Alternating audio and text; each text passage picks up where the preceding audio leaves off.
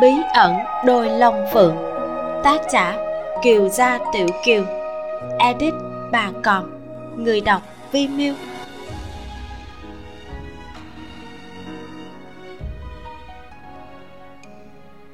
Chương 55 lợi dụng. Giờ tí phủ thượng thư. Xuân đào bưng khay đi tới đi lui giữa phòng bếp và viện sở giao đã mấy lần rồi thở mạnh cũng không dám, gục đầu cắm cúi thẳng tiến một đường. Bởi vì tối nay bầu không khí bên trong phủ thượng thư thật là không bình thường chút nào. Ngoại trừ xuân đào, tất cả phó tỳ trong phủ thượng thư đều bị tạ tổng diễm cấm túc ở hai tiểu viện, khóa lại không cho phép ra khỏi cửa.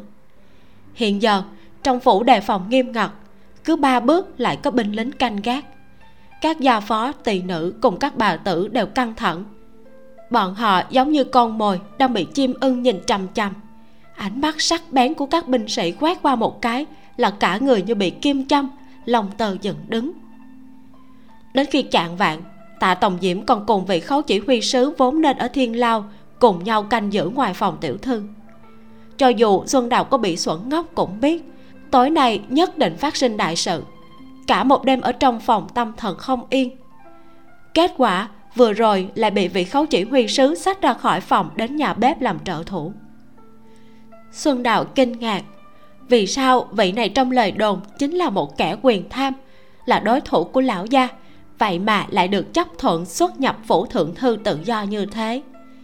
Càng khiến xuân đạo kinh ngạc hơn chính là, hóa ra vị này còn có một tay trù nghệ rất cao. Tự mang theo dụng cụ làm bếp, dao phay chém sắt như chém bùn ở trong tay vung lên mấy cái, là một chiếc đùi heo được lóc xương thật gọn gàng, sạch sẽ. Thịt đi đằng thịt, xương đi đằng xương. Xuân đào hoảng hốt cảm thấy, con dao phay này nếu lấy ra cắt đầu người, bảo đảm một dao đi xuống là nhất định đầu rời khỏi cổ. Đem ra cắt thịt nấu cơm thật là đáng tiếc. Còn nữa không vậy? Sở giao nhíu mày nhìn xuân đào lại bưng một mâm nữa lên bàn. Mặt bàn to như vậy mà lúc này đã không còn chỗ để bày đồ ăn. Dạ hết rồi ạ à, đây là món cuối cùng. Xuân đào thấy sở giao ngay cả đôi đũa cũng chưa cầm lên bèn nhắc nhở. Tiểu thư khấu chỉ huy sứ dặn người không cần chờ cứ ăn trước là được. Hiện tại sở giao đang lo lắng vụ diệt phỉ ở hồng tụ chiêu nên đâu có tâm tình mà ăn uống nhưng nghĩ nếu như mình không động đũa một chút, thì sợ lát nữa khấu lẫm lại đây sẽ bất mãn. Bèn miễn cưỡng cầm đũa lên, mỗi món đồ ăn đều nếm vài miếng. Nàng phải thừa nhận, tay nghề của khấu lẫm thật là không thể chê vào đâu được. Chỉ là sức ăn của nàng từ trước đến nay vẫn rất ít. Sở giao vừa ăn vừa hỏi, đã là món cuối cùng mà sao đại nhân không tới? Còn ở trong phòng bếp làm gì? Xuân đào đáp dạ khấu chỉ huy sứ đang rửa sạch dụng cụ làm bếp đấy ạ. À? sở giàu ngẩn ra. Đại nhân không sai người làm, lại tự mình rửa sạch. Dạ đúng. Dụng cụ làm bếp là chính khấu chỉ huy sứ mang tới. Thật là quý như bảo bối, không cho nô tỳ chạm vô một chút nào. Xuân đạo khoa tay múa chân diễn tả. Tất cả đều được đựng trong một cái hộp gỗ tử đàn hình chữ nhật lớn cỡ này. Bên trong sắp xếp rất là ngăn nắp có thể dẫn được không ít đồ là hộp binh khí kia. Sở giao hơi trầm ngâm. Sắc mặt đột nhiên trắng bệch. Lạch cạch ném đôi đũa xuống bàn. Dạ dày quay cùng một trận suýt nữa là phun ra. Làm sao vậy? Khấu lẫm vừa lúc vào phòng thuận tay đặt hộp binh khí trên ngăn tủ cạnh cửa. Chẳng lẽ có món gì nào bị dị ứng à? Xuân đào ngươi lui ra được rồi dạ. Chờ sau khi xuân đào rời khỏi phòng sở giao không dám tin tưởng chỉ vào hộp binh khí. Đại nhân ngài cầm con dao giết người xuống bếp. Khấu lẩm lấy ra một đôi đũa vàng từ trong hộp đi qua ngồi xuống mỉm cười nói. Đêm nay không giết người. Hơn nữa dao nào cũng là dao chỉ là công cụ mà thôi. Giết người hay mổ gà có gì khác nhau đâu. Kiểu nói như vậy không sai nhưng sở giao thật là ăn không vô. Cũng không muốn cùng chàng ta tranh cãi vấn đề này. Lo lắng sốt ruột hỏi. Ngài quay về sớm như vậy ca ca bọn họ. Nàng vẫn êm đẹp ngồi ở chỗ này. Sao ca ca nàng lại có nguy hiểm được? Nàng không tin được tiểu cửu cửu hay không tin ngu thanh? Sở giao thấy coi bộ tâm tình của khấu lẩm rất sảng khoái. Khi nói chuyện khóe miệng còn nhếch lên vui vẻ. Nhìn không được hỏi đại nhân, ngài vừa mới ra ngoài một chuyến. Có phải lại moi được tiền của ai rồi? Khấu lẩm không tiện tiết lộ cho nàng thân phận của lục thiên cơ. Chỉ cười không nói. Sở giao đang định hỏi tiếp thì khấu lẩm đột nhiên thu hồi gương mặt tươi cười, đưa tay ra hiệu im lặng. Sau đó, có tiếng người ở ngoài cửa vọng vào. Tiểu thư, khấu đại nhân. Sở giao nhận được thanh âm này là hộ vệ bên người của phụ thân. Nhìn thấy khấu lẩm gật đầu sở giao mới nói vào đi. Hộ vệ đẩy cửa đi vào hành lễ từ trong tay áo lấy ra một phong thư dùng hai tay dâng lên cho khấu lẩm khấu đại nhân trung quân tống đô đốc tống diệt phong đến bái phỏng lão gia lúc này đang ở thư phòng. À phản ứng thật ra rất mau. Khấu lẩm tiếp nhận phong thư mở ra đồng tử gắt gao co rụt lại. Sở giao ở bên cạnh vừa thấy, trong phong thư là một sắp kim phiếu, một tờ là một vạn lượng, tổng cộng có 10 tờ. Nàng cũng vô cùng kinh hãi.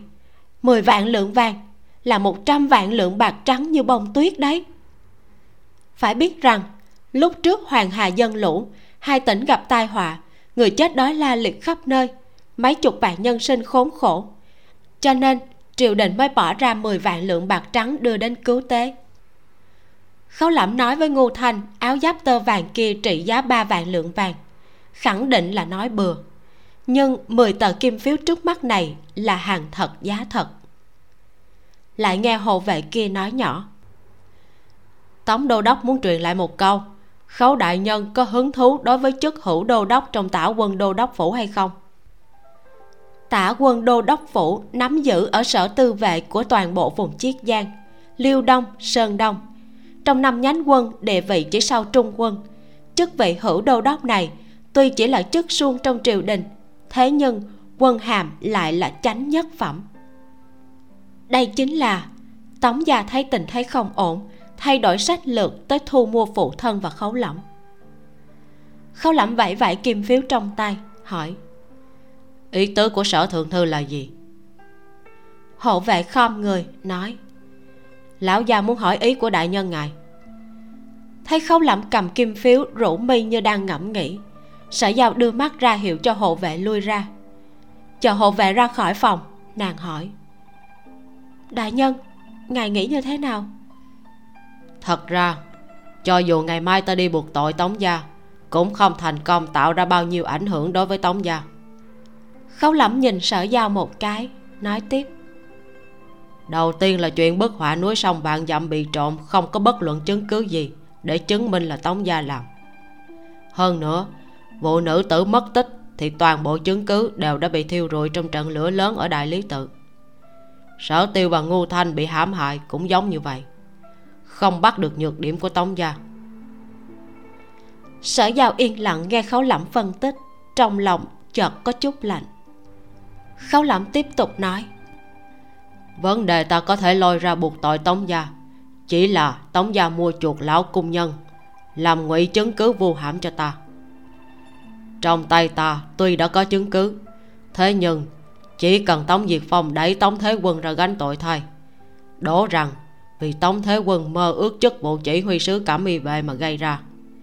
Vậy là chuyện này coi như đã được giải quyết còn chuyện đêm nay cứu cứu nàng chộp được đạo tặc ở hồng tụ chiêu. Có lẽ cũng sẽ có người chỉ chứng chuyện định quốc công thế tử xin thuốc. Nhưng nếu tống gia chối bay, nói là bọn họ xin thuốc mà thôi, không rõ ràng lắm thân phận của những người này. Vậy thì cũng không làm gì được tống gia, cùng lắm tạo ra một vết dơ đối với danh dự của phủ định quốc công mà thôi. Sở giao cúi đầu, nói, cho nên lúc trước ngài mới nói lần này chắc chỉ chết đi một tống thế quân. Đúng vậy. Khấu lẩm đặt kim phiếu trong tay lên bàn. Tống diệt phong vì muốn giữ mệnh cho tống thế quân muốn giữ lại danh dự cho tống gia đây cũng coi như là hắn đã bỏ vốn gốc. Ngài cho rằng đáng giá hay sao? Sở giao nhìn sắp kim phiếu trên bàn. Chín năm trước tống gia hại ngài suýt nữa bỏ mạng bây giờ lại một lần nữa gài bẫy khấu lẩm chăm chú nhìn sở giao. Nàng không muốn ta nhận. Sở giao nắm chặt tay nhìn lại khấu lẩm không hy vọng ngài nhận. Cho dù buộc tội cũng không có kết quả gì. Thế nhưng tống gia hại nhiều người như vậy chẳng lẽ cứ thế mà hoàn toàn buông tha cho bọn chúng? Khấu lẩm nhàn nhạt đáp một câu. Năm đó hoài vương mưu phản làm hại càng nhiều không giống nhau. Sở giao lắc đầu. Mạng của thế tử quan trọng, chẳng lẽ mạng của người khác không đáng một xu? Ngài đã điều tra được có mười mấy nữ tử bị bắt, nhưng còn bao nhiêu người mà ngài chưa tra ra? Ngoại trừ trong kinh, các tỉnh có bao nhiêu người bị hại? Nếu như tiểu nữ không phải bị gãy chân, bây giờ có thể ngồi ở bên người ngài được không? Mà hôm nay ngài nhận chỗ tốt của bọn chúng, sau này chẳng lẽ tính thông đồng với bọn chúng làm bậy hay sao? Đầu ngón tay nhẹ nhàng gõ trên mặt bàn. Khấu lẩm trầm mặt một lát rồi nói ta đoán thứ mà tống diệt phong hứa với phụ thân nàng chính là trợ giúp ông ấy ngồi lên vị trí thủ phụ. Sở giao không hé răng. Khấu lẩm đánh giá vẻ mặt của sở giao nói tiếp phụ thân nàng là một chính khách nhất định ông ấy hy vọng ta đồng ý. Nàng muốn nghịch lại ý tứ của ông ấy à ban đầu, ta chỉ nghĩ, sau này ta và cha nàng ý kiến bất đồng, thì chắc hẳn nàng phải đứng về phía cha nàng. Hóa ra, nàng lại không đứng về phe nào cả, tự lập thành một phe. Tiểu nữ chỉ biểu đạt ý nghĩ của mình. Sở giao nhìn về phía khấu lẩm ánh mắt ngưng trọng. Hơn nữa, tuy là tiểu nữ không hiểu rõ cách hành xử của phụ thân ở trong triều, nhưng tiểu nữ hiểu quyết tâm yêu quý hai huynh muội chúng ta của người tống gia suýt chút nữa là hại chết ca ca. Phụ thân tuyệt đối sẽ không thể nuốt trôi nỗi hận này. Khâu lẩm cụp mắt không nói, chậm rãi đứng lên, cầm kim phiếu nhét trở lại vào trong phong thư chuẩn bị ra ngoài.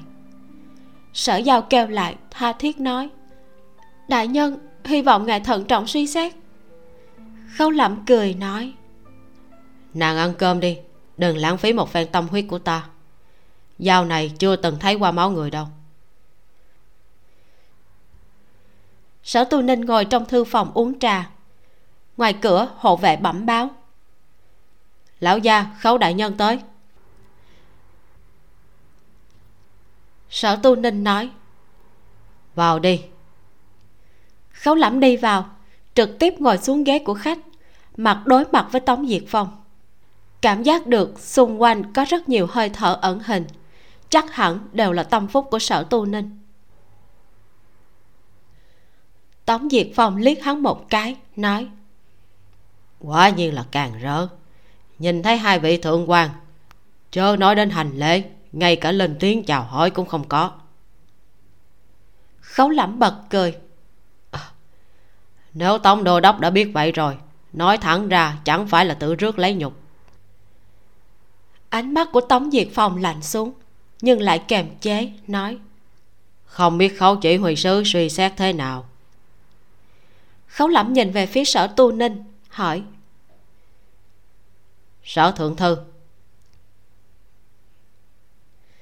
Sở tu ninh vươn tay làm tư thế nhường, nói, khấu chỉ huy sứ là người bị hại cũng là người chủ đạo, còn ta cùng lắm chỉ là đứng giữa phối hợp tất cả lấy ý kiến của người làm tiêu chuẩn. Thật là giỏi cho lão hồ ly lõi đời, khéo đưa đẩy. Trong lòng khấu lẩm cười khẩy một tiếng. Nếu không phải sợ sở giao thương tâm, hắn thật là nên kéo sở giao đến xem. Hóa ra đây mới là cái nàng gọi là tình thâm. Nhi tử suýt nữa bỏ mạng, vậy mà còn muốn đứng ngoài cuộc. Hai ngón tay khấu lẩm kẹp phong thư nhẹ nhàng ném qua, nói, tống đồ đốc, tất cả ấm ức mà hạ quan phải gánh chịu. Mười vạn lương vàng cùng một chức nhất phẩm suông, sợ là đền bù không được. Tống diệt phong nhìn phong thư đáp ngay dưới đất, hỏi, vậy khấu chỉ huy sứ muốn thế nào? Khấu lẫm dựa vào lưng ghế, hơi hất cầm, cười lạnh. Hả, vấn đề không phải là hạ quan muốn thế nào tổng đô đốc ngồi trên địa vị cao lâu quá sợ rằng đã sớm quên. Kinh thành này ngoại trừ cường quyền còn có vương pháp. Tống gia ngài hại bao nhiêu mạng người như vậy không đền mạng đâu thể được. Tống diệt phong buồn cười mỉa mai. Ta không nghe lầm chứ. Khấu chỉ huy sứ thành danh hỗn độn thế nhưng lại thảo luận vương pháp với ta. Khấu lẩm biểu môi khinh miệt vì sao hạ quan không dám thảo luận vương pháp? Hạ quan thanh danh hỗn độn không sai. Nhưng ở trong triều làm quan đã 9 năm, tất cả mọi việc đều vâng theo luật của đại lương và thánh dụ. Dám nói chưa bao giờ độc đoán làm trái pháp luật, chưa bao giờ mưu cầu tư lợi mà hại tánh mạng bất cứ một người nào. Nhưng khấu chỉ huy sứ tham, hạ quan có tham. Thứ nhất, chưa từng một lần tham tiền mồ hôi nước mắt của ba tánh. Thứ hai chưa từng tham bạc đại lương phát ra cứu giải quốc nạn. Khấu lẩm vốn định mân mê nhẫn bàn chỉ vàng trên ngón tay. Phát hiện là không đeo, nên ngược lại chỉ khoanh tay trước ngực. Hạ quan tham trắng trợn táo bạo. Tham không thẹn với lương tâm. Tiền này của ngài, hạ quan không dám tham, càng không muốn tham. Tống diệt phong mặt trầm như nước. Khấu lẩm đứng lên, liếc về phía sở tu ninh một cái hơi chắp tay. Đây chính là lập trường của hạ quan lần này tất nhiên muốn buộc tội tống gia, không cần thương lượng. Sở tu ninh cúi đầu uống trà, không nói lời nào. Lúc này, hộ vệ bên ngoài tới báo. Lão gia, cửu lão gia gửi về tin tức. Sở tu ninh nói, cứ nói, đừng ngại. Hộ vệ mới tiếp tục trong hồng tụ chiêu không bắt được bất kỳ một tên tặc phỉ còn sống nào. Ngoại trừ mấy tên chạy trốn, còn lại toàn bộ đều cắn răng độc tự sát thần sắc của tống diệt phong rõ ràng buông lỏng. Khấu lẩm tuy hiển lộ một phần thất vọng, nhưng thật ra đã được dự kiến trước rồi. Tống diệt phong cũng đứng dậy, nhìn về phía sở tu ninh, nói, sở huynh khấu lẩm cấu kết tặc phí người oa xâm nhập phủ định quốc công với ý đồ ám sát thái tử. Hơn nữa còn lật ngược phải trái trắng đen bôi nhọ tống gia. Sở huynh vậy mà lại chứa chấp loại nghịch đáng này nên giải thích ra sao? Sở tu ninh cười cười nói. Tông đồ đốc đã có chuẩn bị mà đến nhỉ? Nói vậy bên ngoài chắc hẳn đã triệu tập nhân mã chuẩn bị đánh đòn phủ đầu bắt giữ khấu chỉ huy sứ chứ gì nếu bạn đến vấn đề lật ngược phải trái trắng đen hóa ra tống đô đốc mới là cao thủ. Tống diệt phong cười nói sở huynh sao không cùng ta liên thủ tru diệt nghịch đáng tội ác trọng chất này coi như sở huynh cũng lập được công lớn. Sở huynh là người thông minh chìm nói trong quan trường đã 20 năm chưa bao giờ đứng sai phe lần nào. Khấu lẩm dừng lại bước chân dù gấp, vẫn ung dung nhìn về phía sở tu ninh. Hắn thật sự là có chút tò mò, sở tu ninh sẽ lựa chọn thế nào? Tống diệt phong cũng đang chờ sở tu ninh tỏ thái độ. Trên mặt sở tu ninh lộ vẻ khó xử. Tống đồ đốc, xin thứ cho ta ngu dốt. Không biết trong miệng ngài đứng về phe là có ý gì? Khấu lẩm dựa vào cửa, lười biến thay tống diệt phong giải thích ý của tổng đô đốc chính là, nếu ngài và tạ tướng quân cùng nhau thay đổi đầu thương đối phó với hạ quan, bắt giữ và buộc tội hạ quan, sau này ngài sẽ được tống gia ủng hộ. Nếu ngài chấp mê bất ngộ, vậy ngài chính là mang tội chứa chấp nghịch đảng. Lát nữa, người của tống đô đốc xong vào tróc nã hạ quan, có lẽ sẽ không cẩn thận gây thương tổn cho ngài. Tống diệt phong lại khuyên một câu ta hy vọng khấu chỉ huy sứ cũng nên lo lắng thêm một chút. Cùng lắm chỉ là một chuyện nhỏ, không cần thiết phải náo loạn đến nông nổi như vậy. Đối với ai cũng không có lợi. Khóe miệng của khấu lẩm nhếch lên chăm chọc, giọng điệu hung ác nham hiểm. Một chút chuyện nhỏ. Hờ, cũng đúng. Trong ánh mắt của tống gia ngài đây, sinh mệnh của tất cả chúng ta trước này đều hèn hạ như bùn tống diệt phong vẫn hy vọng có thể giải quyết riêng ông ta nói.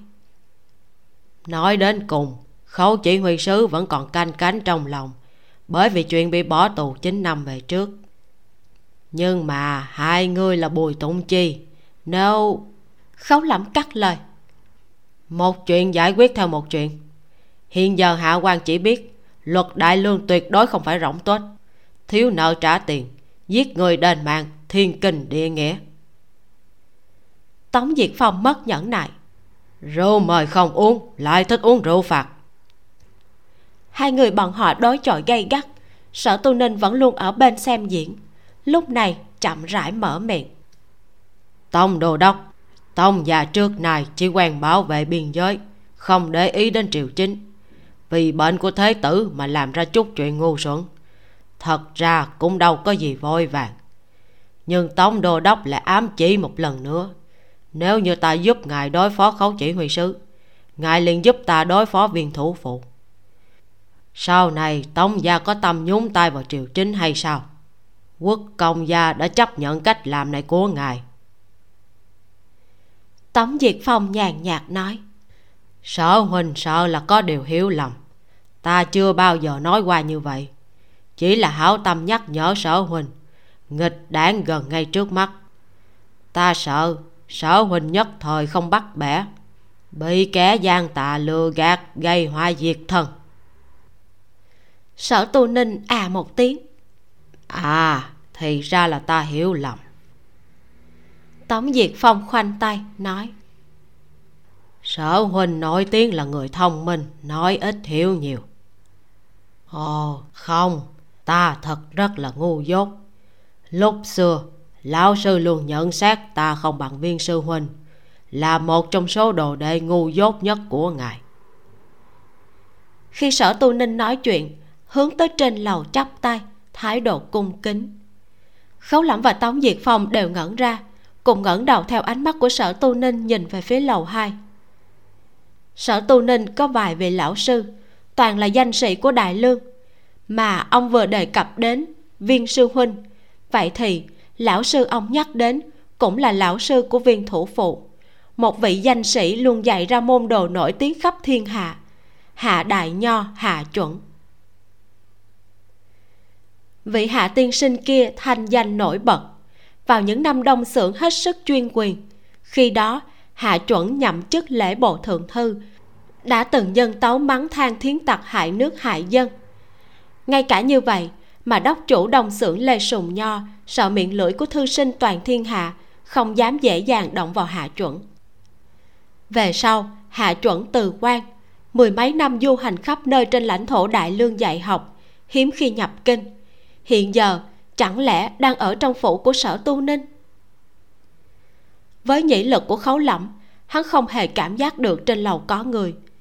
Nhưng đường đường là thư phòng của lại bộ thượng thư, có chút kỳ quặc cũng chưa biết được tống diệt phong nhíu mày. Hạ tiên sinh ở trong phủ. Vậy cũng không sao. Trong lòng ông ta có phòng bị nên nói chuyện vẫn luôn cẩn thận chỉ trao ra ám chỉ mà thôi. Sở tu ninh khẽ cười nói.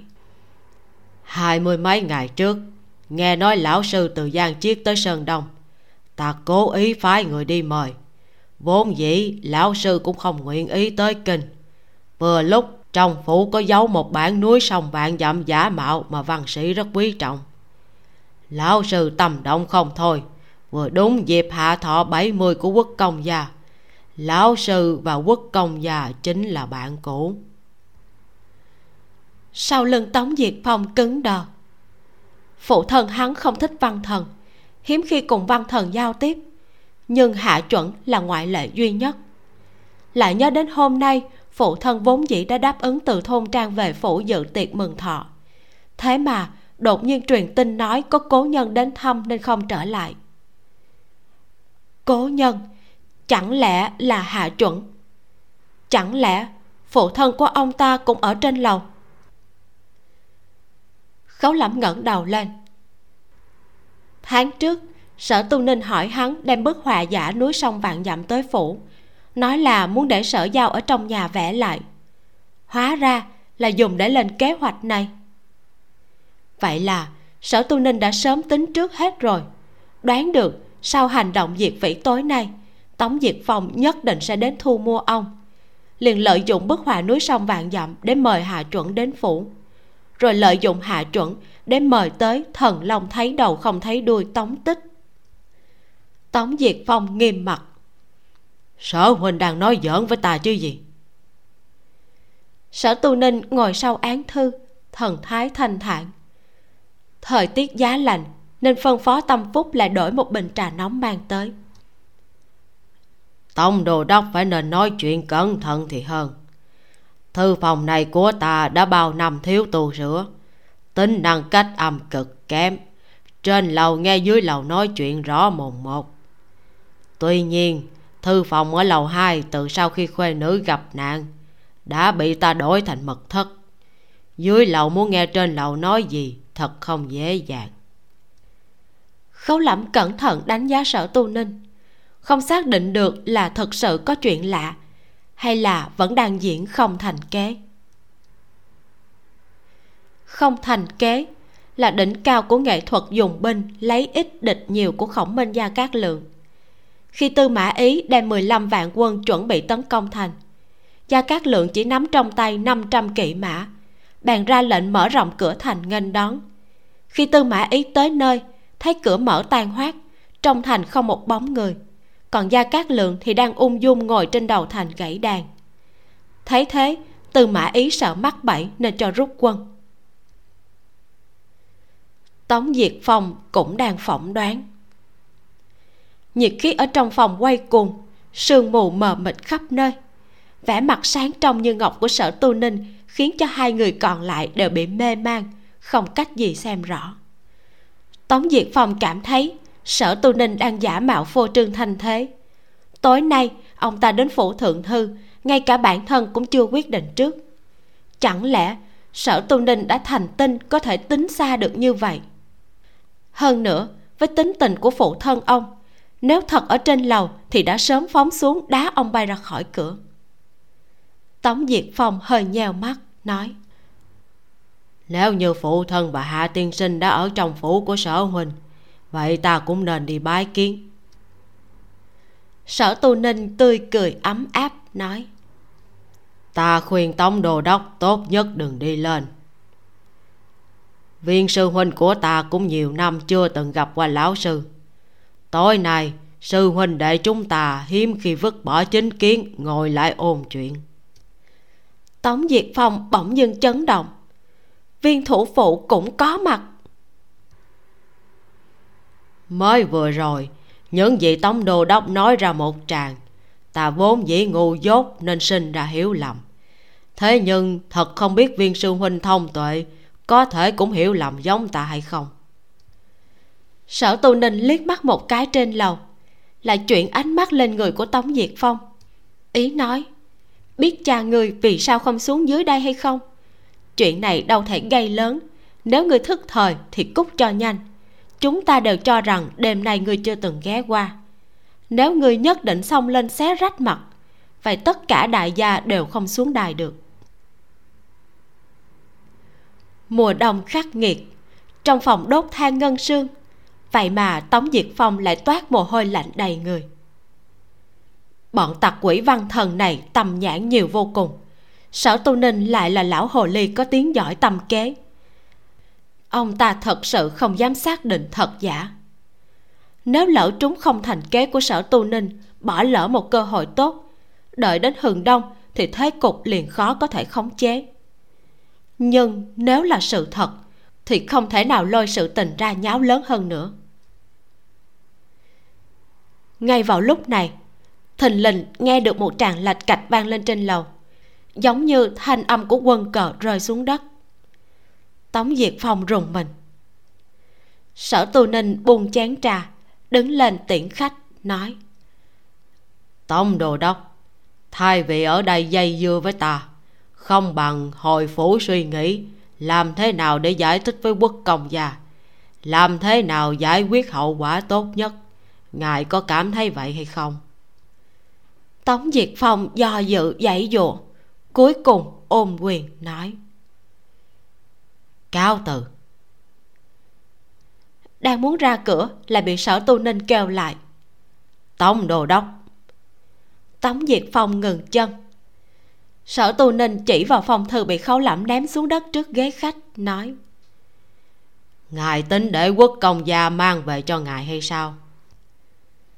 Tống diệt phong căng mặt đi qua nhặt lên nhét vào trong tay áo. Trước khi ra cửa ông ta nghe thấy sở tu ninh ở sau lưng lạnh lùng cảnh cáo. Tông đồ đốc không coi trọng nhi nữ của mình là chuyện riêng của ngài. Không ai quản được. Nhưng hãy nhớ đừng dối tay đến nhi nữ của kẻ khác để tránh hối tiếc không kịp. Tống diệt phong không nói một lời rời đi cửa phòng được hộ vệ khép lại. Trong thư phòng chỉ còn dư lại sở tu ninh và khấu lẫm.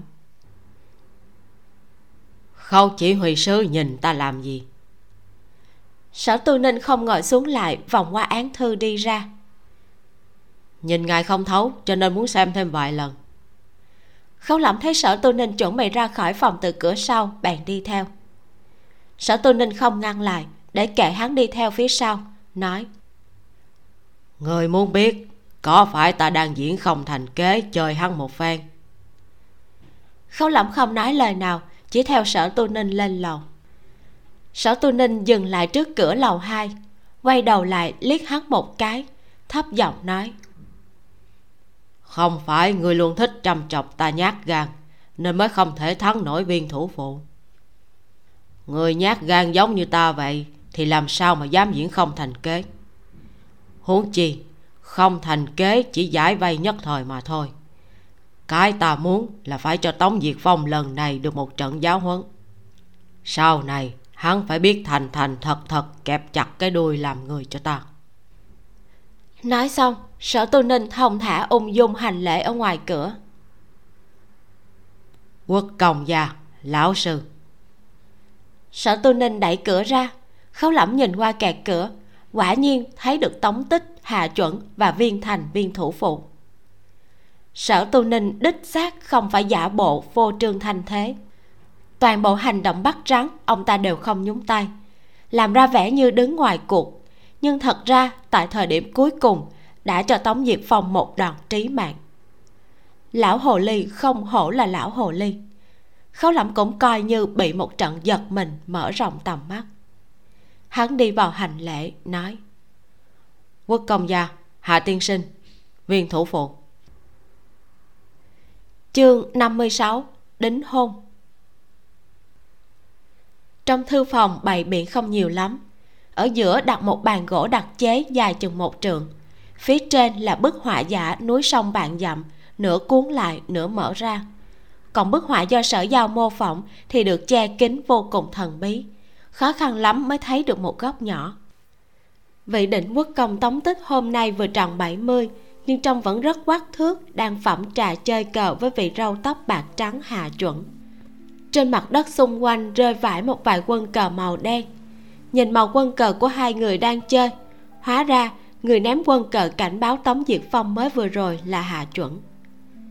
Viên thủ phụ mặc trường sa màu xanh, đang uống gối khom lưng nhặt quân cờ rơi dưới đất ngửa đầu gật nhẹ nhận thức khấu lẩm khấu chỉ huy sứ sau đó quay qua sở tu ninh cười nói. Nhà hưng của lão sư đều bị sư để quét sạch.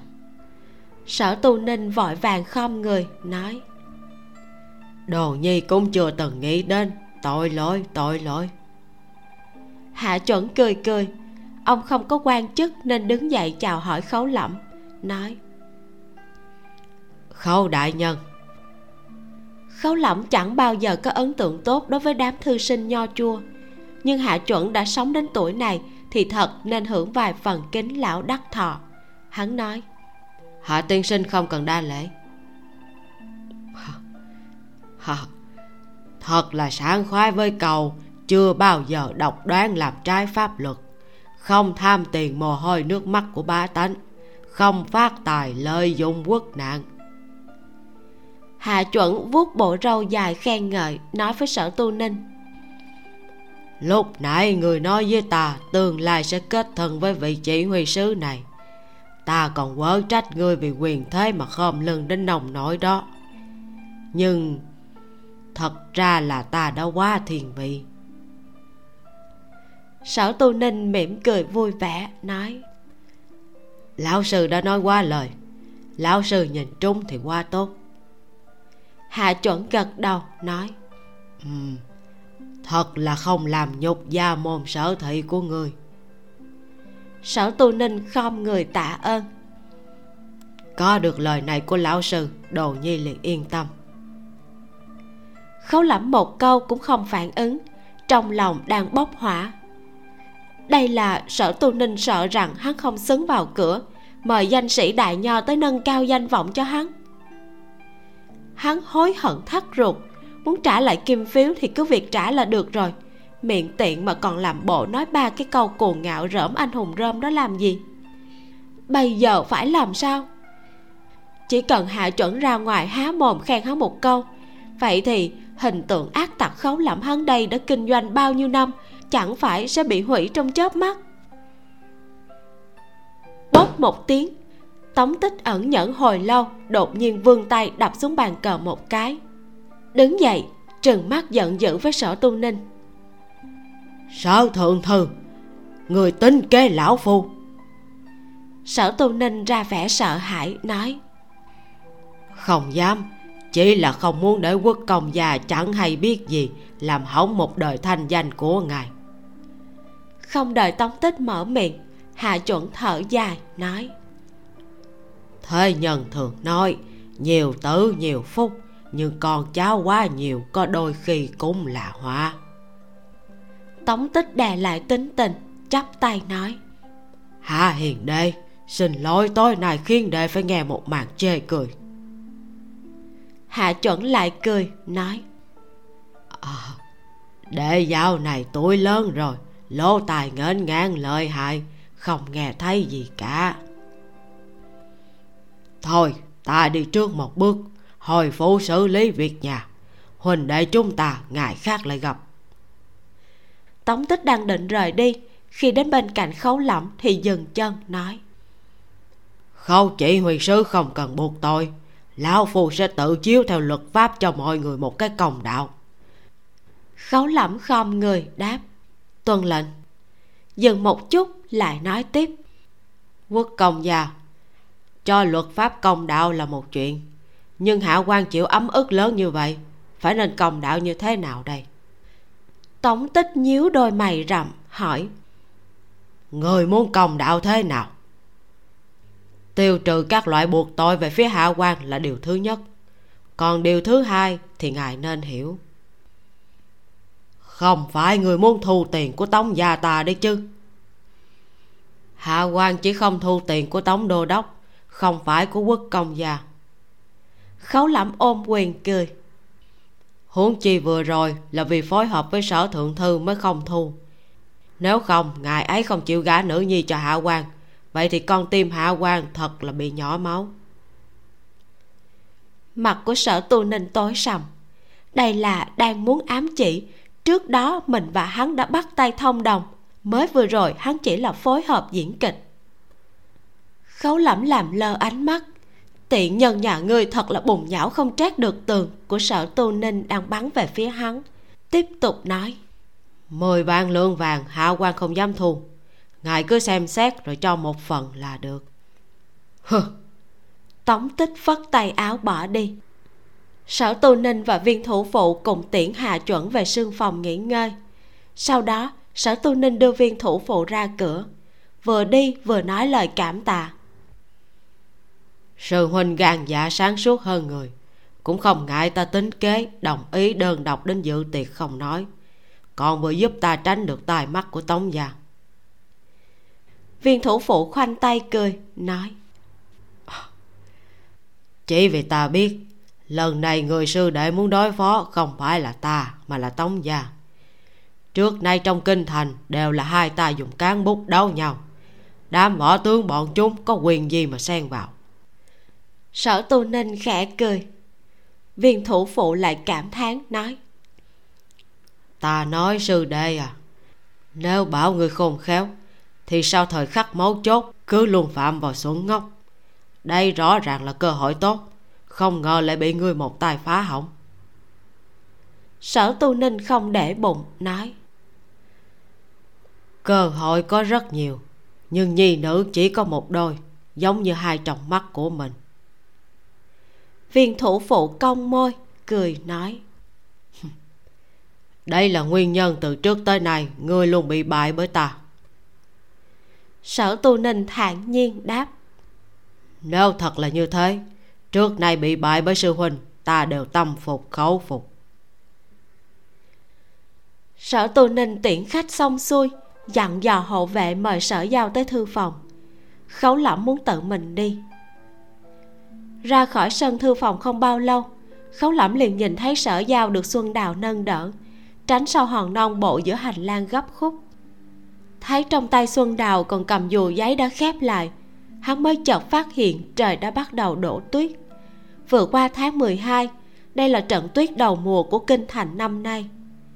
Nhìn thấy khấu lẩm sở giao khoác áo choàng lông trắng đỡ chân, từ sau hòn non bộ khập khiển ra đón, nói, đại nhân trời lạnh như vậy sao không mặc ấm hơn một chút? Khấu lẩm thấy hai má nàng bị đông lạnh đỏ bừng giơ tay ra hiệu cho nàng dừng lại rồi đi nhanh đến đón nàng. Hắn hơi do dự một chút rồi duỗi tay ôm lấy eo sở dao bế ngang nàng lên. Cha nàng muốn gặp chân nàng không tiện để ta bế nàng qua. Thân thể sở dao hơi cứng đờ. Mấy ngày này tuy khấu lẩm chẳng thèm để ý thường xuyên ra vào phòng nàng nhưng cũng chưa từng làm chuyện gì vượt mất hành động thân mật như vậy vẫn là lần đầu tiên. Huống chi còn ở ngay trong sân nhà mình. Thế nhưng sở giao cũng không ngượng ngùng, vươn cánh tay mảnh khảnh vòng qua sau cổ khấu lẩm một tay kia chỉ cho xuân đạo muốn lấy dù. Nàng nói, ngươi cứ về trước đi. Dạ. Chờ xuân đào đi rồi, sở giao thấp giọng hỏi, tống đô đốc đi rồi ừ. Khấu lẩm bế nàng chậm rãi đi dọc theo hành lang gấp khúc biết nàng muốn hỏi cái gì hắn nói. Giao giao. Nếu ta nói cho nàng ta nhận hối lộ của tống gia có phải nàng sẽ khinh thường ta hay không? Sẽ không. Sở giao nhẹ nhàng lắc đầu. Nàng nói mỗi người làm việc đều có nguyên tắc riêng. Tiểu nữ chỉ biểu đạt quan điểm của mình nếu được đúng theo ý của tiểu nữ thì tiểu nữ rất vui. Nếu không theo, tuy là tiểu nữ không vui nhưng sẽ không trách cứ, chỉ biết tôn trọng và tiếp thu quyết định của đại nhân thôi. Khấu lẩm khẽ cười, nói nghe thì có vẻ như là rất nhẫn nhục chịu đựng, nhưng nếu chạm vào điểm mấu chốt của nàng, nhất định nàng sẽ tử thủ nguyên tắc. Tỷ như, mặc dù biết rằng ngỗ nghịch ý tứ của cha nàng nhưng thế nào cũng phải đi cầu ta đi cứu ngưu thanh. Sở giao đáp một tiếng.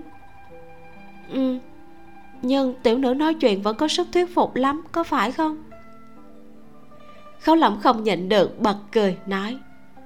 Ha hai huynh muội nàng người nào cũng rất thẳng thắn không hiểu sao cha nàng lại. Cha cũng không thu hối lộ của tống gia đúng không? Cho nên ngài có chút ngoài ý muốn sở giao hơi ngước mắt nhìn đường cong cầm của khấu lẩm khấu lẩm trầm mặt một lát thuật lại sự tình vừa rồi phát sinh trong thư phòng cho sở giao nghe. Sở tiêu và ngô thanh bình an không có chuyện gì. Hơn nữa nhận xét về cha nàng nàng đã nói đúng. Sáng sớm tiểu nữ đã nói rồi tiểu nữ không biết cha có được coi là vị quan tốt hay không. Nhưng ông ấy nhất định là một phụ thân tốt khấu lẩm ôm nàng đi ra khỏi hành lang gấp khúc tuyết rơi càng lúc càng nhiều. Sở giao căng dù giấy che cho hai người. Sao hả? Nàng muốn nói đến vụ tất cả quan lớn người nào mà chẳng tam thề tứ thiếp nhi nữ thành đàn. Chỉ có một mình cha nàng vì hai huynh muội nàng mà giữ cho trong nhà rất sạch sẽ. Khấu lẩm hơi cúi xuống cầm không cẩn thận cọ qua trán của sở giao nhướng mày nói nếu vậy thì cha nàng cũng không bằng ta. Quan chức của ta cũng không thấp hơn bao nhiêu so với ông ấy. Thế mà mãi cho đến nay, ta chưa từng chạm qua nữ nhân nào. Mấy ngày nay, khấu lẩm bận rộn trong ngoài, cầm hơi có chút lởm chởm, chạm vào khiến cho sở giao hơi nhột. Nàng nghiêng đầu né tránh, nói, chắc ngài không biết chuyện này. Năm đó khi tiểu nữ và ca ca cùng té lầu, thật ra cũng không phải là gia phó tới đỡ lúc ấy, dưới lầu chỉ có phụ thân mới vừa hạ triều trở về. Ông đã vươn tay, theo bản năng muốn đón cả hai chúng ta. Nhưng chỉ trong nháy mắt, phụ thân chuyển hướng về phía ca ca. Bước chân của khấu lẩm dừng lại, đứng ngay như phỏng trong hoa viên bên ngoài thư phòng của sở tu ninh. Nghe sở giao ở bên tai nói tiếp, tiểu nữ ngất đi. Trong mấy ngày sau đó, khi tiểu nữ mới vừa tỉnh lại trong lòng thật là hận phụ thân vô cùng. Nhưng mà lại không dám lộ ra một chút nào. Tiểu nữ sợ ca ca sẽ cảm thấy áy náy, sợ giữa ca ca và cha sẽ nảy sinh hiềm khích, cho nên yên lặng chôn sâu vào trong lòng. Sau chuyện đó, phụ thân ngoại trừ phải thượng triều, tất cả thời gian còn lại đều ở riết trong phòng tiểu nữ xử lý công vụ.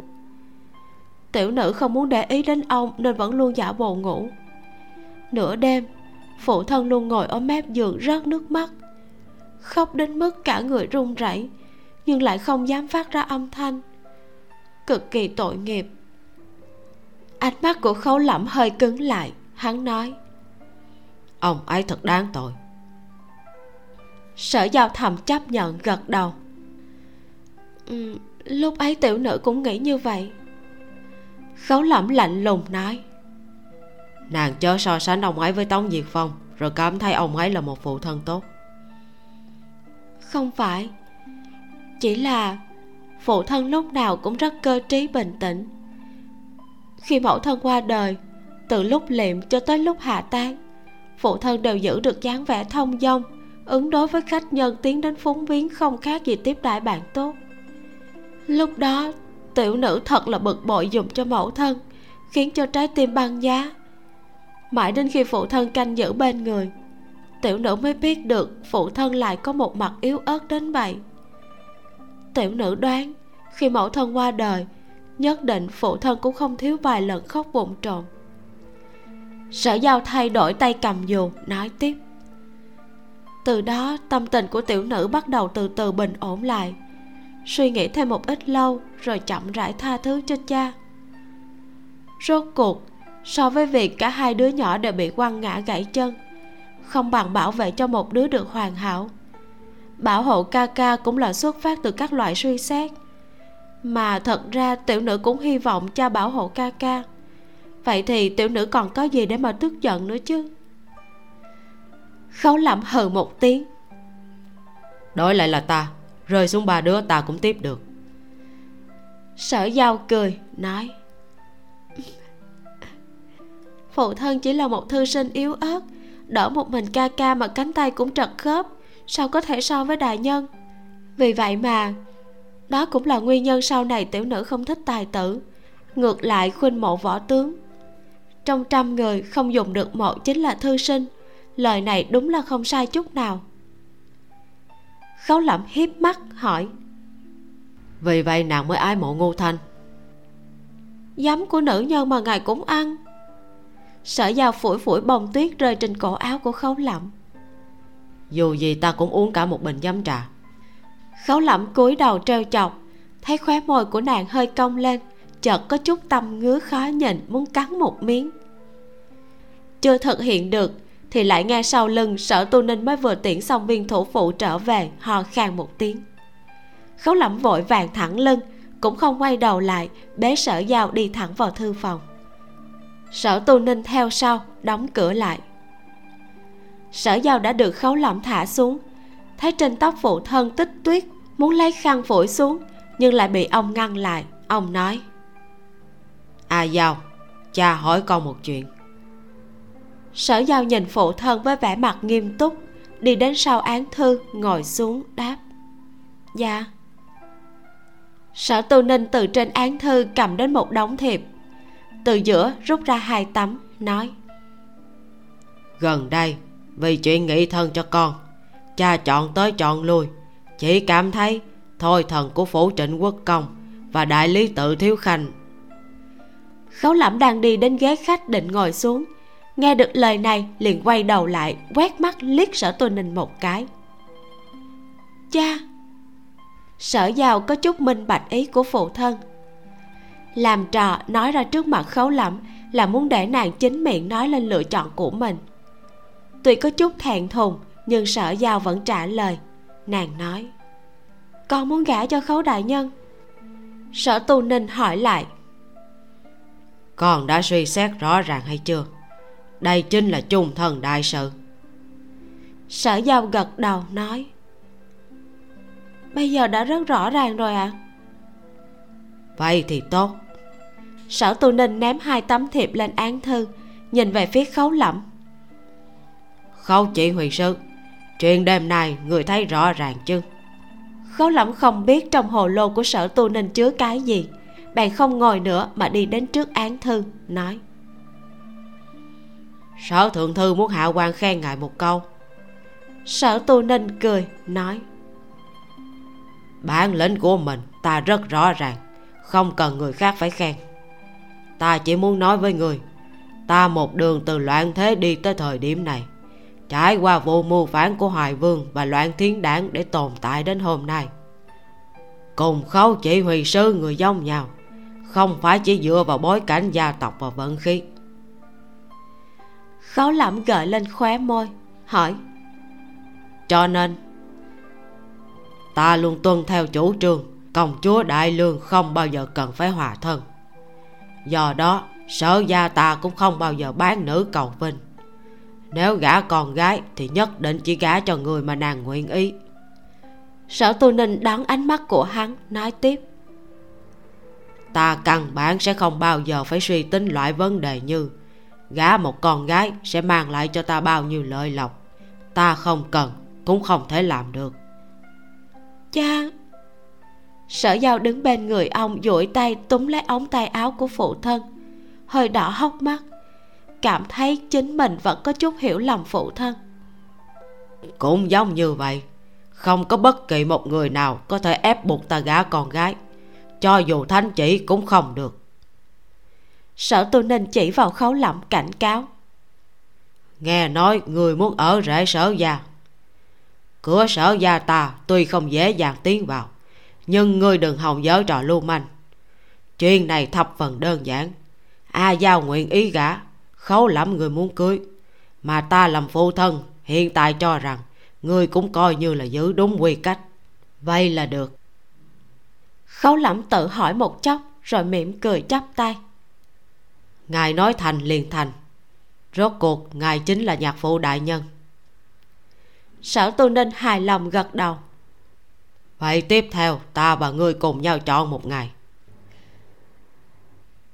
Sở giao nhìn phụ thân, lại nhìn khấu lỏng trong lòng rất vui mừng. Chỉ cảm thấy hai người rốt cuộc đã hòa thuận vui vẻ. Nhưng nàng lại không biết lúc ánh mắt của hai người chạm nhau phát ra bao nhiêu hoa lửa. Khấu lẩm cười, nhưng trong lòng giấu đau, nghĩ, nói dễ nghe hơn hát khúc, lão hồ lê ngài mà không tính kế ta đánh chết ta cũng không tin. Sở tô ninh cười, nhưng mắt thấy băng, nghĩ, ta tính kế ngươi cũng vì ta chán ghét kiểu càng rỡ tiện nhân ngươi, không quan hệ đến con gái của ta. Lúc trước moi tiền nhà ta, ngươi còn chưa giao lại, không phải muốn đấu hay sao? Được, sau này tương lai chúng ta còn dài. Khấu lẩm lại nghĩ, đấu, vì sao không đấu? Dù gì ta cũng tính toán ở rễ, sớm hay muộn cũng moi sạch sẽ của ngài sở tu ninh lại nghĩ. Hờ cái đồ ăn cơm mềm như nhà ngươi mà còn kiêu ngạo. Sở giao nghĩ đến một chuyện ôm cánh tay của phụ thân nói cha chúng ta cùng ăn cơm chiều nha. Khấu đại nhân nấu rất nhiều đồ ăn. Con dặn xuân đào đem xuống phòng bếp hâm nóng. Vốn là định chờ ca ca về ăn. Cha cũng đến ăn chút nha. Ừ được. Sở tu ninh đứng lên ánh mắt liếc qua khấu lẩm nói thật ra, tối nay nghe được lời lẽ chính nghĩa của tiện nhân này cũng khiến cho ông có chút rửa mắt mà nhìn. Nhưng mối thù ngày xưa nên báo vẫn phải báo, bởi vì tiện nhân vĩnh viễn đều là tiện nhân. Mời. Khấu lẩm hơi khom người cùng kính làm ra động tác thỉnh. Nói thiệt tình, tối nay hiểu được tình thương nhi nữ của lão hồ ly cũng khiến hắn có chút rửa mắt mà nhìn nhưng sự khôn khéo và thủ đoạn lại không thua hắn một phân thiết nghĩ, nếu muốn làm lão hồ ly tức chết, coi bộ cũng không quá dễ dàng. Chương 57 trù bị bạch hạt sơn, hồng tụ chiêu lửa cháy hừng hực, một mảnh hỗn độn. Sở tiêu trốn rất xa, bởi vì sợ ngửi thấy mùi máu nên vẫn luôn bịt mắt và mũi hai phó tướng theo lệnh của tạ tổng diễm bảo hộ hắn. Lúc này, ổ cướp cơ bản đã bị tiêu diệt. Trong đó có mấy tên sử dụng thân pháp đông danh quỷ bí, thoát khỏi vòng vây trùng trùng. Ngô thanh ném sở tiêu cho tạ tổng diễm, đuổi theo tên cao thủ đồng doanh được kêu là a phi. Sở tiêu lo sợ bất an, vừa rồi dưới huyệt động, tuy hắn bịt mắt, nhưng cũng biết người nọ khó đối phó. Lúc ngô thanh động thủ với tặc phỉ thông thường chỉ cần năm ba chiêu là đã thu phục được. Thế nhưng lại bị a phi quấn thân hồi lâu, trước sau không phân thắng bại. Mãi đến khi người của tạ tòng diễm tiến vào chém giết thì mới giải vây được. Sở tiêu lo lắng không phải là không có lý. Ngô thanh một đường đuổi theo tên a phi đã bị trọng thương, bắt được ba lần nhưng đều để cho hắn chạy thoát. Ngô thiếu soái ở phúc kiến hàng năm giao chiến với giặc oa, gặp được không ít cao thủ tu luyện nhẫn thuật nhưng đây là lần đầu tiên gặp một đối thủ mạnh như vậy. Trong lòng nổi lên khâm phục muốn so tài, bằng bất cứ giá nào cũng phải bắt được hắn. Ngô thanh đuổi theo ra khỏi phạm vi bạch hạt sơn 20 dặm, đi vào một nghĩa địa thì lại lần nữa mất tiêu bóng dáng của hắn. Nàng núp sau một nắm mồ, biết hắn chỉ ẩn nấp đâu đó chung quanh. Trong nhẫn thuật có một môn tuyệt học gọi là thuật nín thở, có thể thu lại sạch sẽ hơi thở quanh thân lặng lẽ tới gần rồi cho địch thủ một kích mất mạng. Cũng công nhận, thằng khỉ kia xui xẻo. Dàn co một hồi, thế nhưng trời lại đổ tuyết lớn. Chỉ chốc lát, mặt đất đã bị bao phủ trắng xóa. Ngô thành vô cùng vui vẻ, không còn sợ bị đánh lén nữa, trực tiếp từ sau nắm mồi nhảy ra, hô. Nè, nhìn thấy không? Ngay cả ông trời cũng không giúp ngươi. Mau ra đi. Không người đáp lại ngô thanh tiếp tục khiêu chiến. Nếu không thì đấu như vậy đi. Ngươi và ta lại đánh một trận. Ngươi bị thương, ta cũng không dùng binh khí. Còn chấp ngươi một cánh tay, chỉ dùng tay trái đấu với ngươi mà thôi. Trong vòng 10 chiêu, nếu không chế trụ được ngươi, ta thả ngươi đi. Vẫn không có người đáp lại. Ngô thanh khinh bỉ. Vậy mà cũng không dám. Vừa rồi khí thế bừng bừng muốn đấu một mình với ta dưới huyệt động chạy đi đâu rồi? Ta còn tưởng ngươi là nhân vật anh hùng. Ai ngờ cũng chỉ là kẻ nhát gan. Đương nhiên, không dám thì cũng bình thường thôi. Mới vừa rồi, nếu không phải ta bị sở tiêu trói buộc, ngươi đã sớm bị ta đánh ngã. Cuối cùng, từ phía tây bắc truyền đến một thanh âm. Người nói bậy. Ngô thanh quay đầu, trên nền tuyết trắng xóa, chỉ thấy một bóng đen quỷ mị tựa như nắm màu bay ra, dọa cho tim nàng đột nhiên đập loạn nhịp ta cũng không cần binh khí. A phi lật tay, cắm hai thanh võ sĩ đao vào vỏ đao sau lưng, bẻ một cành khô từ thân cây trụi lá trước mộ. Tới, lại đánh. Vẫn còn rất có cốt khí. Ngô thanh tán như một câu đáng tiếc nhìn nền tuyết quanh chân hắn đã bị máu tươi nhiễm đỏ. Cảm thấy cho dù mình không động thủ, thì hắn cũng không chống được bao lâu ít nói, vô nghĩa. Câu nói vừa dứt, thân hình của hắn biến hóa mấy cái. Nhánh cây trong tay giống như một thanh trường thương đã chọc sát gần trước mắt ngô thanh. Ngô thanh đặt tay phải ở sau lưng, chỉ dùng tay trái nghênh chiến. Sau khi nghiêng người linh hoạt né tránh, theo thói quen, tính quay vòng thân thể bóp lấy cổ tay cầm nhánh cây của hắn. Không ngờ, hắn sớm có phòng bị, nhanh chóng thu hồi cánh tay. Nhánh cây trong tay gõ thật mạnh lên mu bàn tay của nàng ngô thành vội vàng lui về phía sau nửa trượng, ngẩn ra. Làm thế nào ngươi lại biết thương pháp của ngô gia? A phi không để ý, tiếp tục sử dụng nhánh cây như một đại trường thương, tấn công mãnh liệt tựa như dao long. Ngô thanh càng tiếp chiêu, càng thêm giật mình. Hắn quả thật sử dụng ngô gia thương pháp, lại còn sai vài chỗ. Đây đúng là những chỗ mà chính nàng lúc tự luyện hiểu sai nên luyện sai mãi cho đến khi phụ thân có dịp về lại kinh thành mới sửa lại những chỗ sai đó cho nàng. Mà, ngô gia thương pháp sai lầm này, nàng chỉ dạy cho sở tiêu và tống thế phi. Sao lại thế này? Ngô thành khó có thể tin. Đến tột cùng ngươi là ai? Tống thế phi? Ta là ngô thanh nè. Nhưng thế công của hắn không hề thu lại, hoàn toàn lấy mạng để đấu. Ngô thành lại không dám ra tay tàn nhẫn trên nền tuyết máu thấm đỏ càng ngày càng nhiều. Nếu tiếp tục đánh nữa, thì hắn phải chết không thể nghi ngờ. Tìm được sơ hở của hắn, ngô thành bổ một chưởng vào sau cổ, khiến cho tên đần độn kia ngất xỉu. Sau khi hắn ngã xuống đất, ngô thành kéo cao vành mũ của hắn, gỡ xuống mặt nạ bảo hộ, hít vào một hơi thật sâu. Chỉ thấy dưới lớp mặt nạ bảo hộ là một gương mặt đầy sẹo do dao rạch, đã không còn nhìn ra diện mạo nguyên bản trong lòng tích lũy nghi hoặc quá sâu, ngô thanh vững vàng khiêng hắn lên vai, không mang về hồng tụ chiêu giao cho tạ tổng diễm, mà giao hắn cho thuộc hạ của mình, phân phó thuộc hạ canh chừng hắn cẩn thận, mang hắn tới thành trấn gần nhất tìm đại phu trị liệu. Giống như sau khi tấm màn bụi bặm bị rơi xuống đất, đêm đó, không biết bên trong tống gia đã xảy ra biến cố gì. Ngày thứ hai định quốc công tống tích đích thân trói tống thế quân thượng triều. Không hề sai biệt lắm với suy đoán của khấu lẫm chuyện này cuối cùng toàn trút lên đầu tống thế quân. Khỏi nghĩ cũng biết, cho dù tống diệt phong và thế tử bị tống tích hung hăng giáo huấn, rốt cuộc cũng chỉ là chuyện tống gia đóng cửa lại xử lý trong nhà. Tống tích cần giữ vững thể diện cho tống gia, cũng không có khả năng giết người chế dược cho thế tử. Vụ tống gia cấu kết tặc phỉ chỉ là ngoại truyện mà việc này tạm thời không có chứng cứ, chỉ có thể chấp nhận như thế. Khấu lẫm quan phục nguyên chức, lại còn được thánh thượng đại lượng ban thưởng. Tống tích thì đích thân xin lỗi ngay trên điện, cấp cho hắn đầy đủ mặt mũi. Trong lén lúc, dĩ nhiên cũng tặng đến một món bồi thường lớn. Tuy nhiên, khấu lẫm đem toàn bộ vàng bồi thường của tống gia giao cho đoạn tiểu giang, phân phối cho các thiện đường. Đúng theo lời của khấu lẫm đã tuyên bố tiền của tống gia hắn không thèm thu.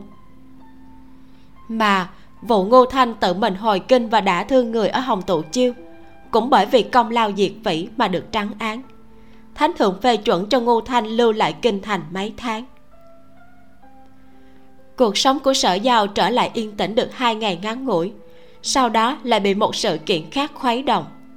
Nàng và khấu lẫm thành thân, hóa ra lại định vào ngày 16 ngay trong tháng này nghe nói phụ thân và khấu lẫm tìm khâm thiên giám cẩn thận tính toán. Sau tháng chạp năm này thì phải đợi mãi đến tháng 6 năm sau mới có một ngày lành hợp với sinh thần bát tự của nàng. Ngày 15 tháng 12 sở tiêu tự trong nhà môn cẩm y vệ đi ra. Bức họa giả núi sông vàng dặm, rõ ràng đã để trong nhà, nhưng sở tiêu vẫn phải giữ nguyên thân phận cẩm y vệ bách hộ sau khi khấu lẩm phục chức, chuyện đầu tiên chính là lôi hắn trở về nha môn, phân công cho hắn một đống lớn nhiệm vụ cần thể lực. Rõ ràng chính là trả thù lúc trước bị đánh. Lại bày ra bộ điệu, ta đang dạy ngươi tra án. Hơn nữa, vụ bác sư này là lúc trước sở tiêu chính mình nguyện ý. Hiện giờ hắn có muốn phản bác cũng không nói nên lời. Làm cật lực xuống cả tuần, mệt chết đi sống lại mãi tới một ngày trước hỷ yến mới được khấu lẩm thả ra ngoài, cho phép hắn về nhà chuẩn bị. Sau khi sở tiêu rời nha môn, do dự, không biết có nên đi một chuyến đến ngô gia hay không. Ngô thanh đã được phê chuẩn nhập kinh, hiện giờ đường đường chính chính lấy thân phận ngô thiếu soái đi lại ở kinh thành. Thế mà không một lần nào thèm tới nhà môn tìm hắn. Cả mấy ngày qua cũng không biết đang bận rộn cái gì nhớ tới ngày mai nhất định ngô thanh sẽ tham dự hỷ yến. Hắn dừng lại bước chân, lựa chọn trở về phủ trước. Mau chóng cưỡi ngựa về đến cửa sau. Nhìn thấy người đi đường tới tới lui lui đều chỉ chỉ trỏ trỏ phủ thượng thư, mặt lộ vẻ mỉa mai. Sở tiêu khó hiểu, vòng ra cửa chính, vừa nhìn thấy thì suýt nữa ngất xỉu. Cửa chính sơn son cổ xưa của nhà mình cùng với tấm biển trên đại môn, thêm bốn trụ cửa tất cả đều bị phủ một lớp nhũ vàng óng ánh cực kỳ chói mắt. Cho dù là nhà giàu mới nổi vất nhanh như diều gặp gió, cũng sẽ không khoe khoang tục tằng đến mức như vậy. Thiếu gia gia phó vội vàng tới đón dây cương. Sở tiêu xoay người xuống ngựa, vẻ mặt kinh hoảng tiến vào trong phủ. Suốt một đường, miệng vẫn chưa thể nào khép lại. Đây đây vẫn là nhà hắn hay sao? Toàn bộ đều đã thay đổi vốn dĩ, lụa đỏ vui mừng nên dăng khắp nơi thì lại không thấy đâu một đống cẩm y vệ bước chân vội vàng đang ở khắp nơi dán chữ hỷ. Là những chữ hỷ mạ vàng cực đại. Hành lang và góc mái đều treo đèn lồng nhũ vàng to đùng, đang đón gió lay động. Cùng với cảnh tuyết trắng tinh khôi, hình thành một sự đối lập nhức mắt. Hắn bước nhanh đến chính sảnh. Hẳn là chỗ bái đường cho ngày mai. Quả nhiên không ngoài dự đoán tất cả đều là một mảnh ánh vàng rực rỡ. Chỉ có một điều không giống chính là lò than, trà cụ cùng với mâm đựng trái cây và mâm điểm tâm tinh xảo đều không phải là mạ vàng, mà là vàng rồng. Nói vậy, trong hỷ yến ngày mai, tất cả đồ dùng đều là bằng vàng thật. Cũng không sợ người nào tay chân không sạch sẽ mà cầm đi. Trách không được trong nhà có rất nhiều cẩm y vệ nhìn ít nhất phải là hai đội bách hộ. Đội bách hộ, một đội một trăm người. Sở tiêu rời khỏi chính sảnh, không thể nào nhìn nổi căn nhà đột nhiên trở nên xa hoa kỳ cục đến như vậy. Khi hắn chuẩn bị đi hậu trạch tìm sở giao, nhìn thấy phụ thân bung dù che tuyết đang chậm rãi đi tới. Phía sau vây quanh mười mấy người, tất cả đều là quan viên ở trong triều, là đồ đệ của phụ thân một đám vẻ mặt bi thống như gặp phải đại khổ thâm cừu. Lão sư à sơn đông sở thị là gia tộc thơ lễ gia truyền. Ngài ở trong triều là tấm gương sáng về lối sống thanh lưu. Nhưng ngài xem hiện tại phủ thượng thư. Xốn con mắt không nở nhìn.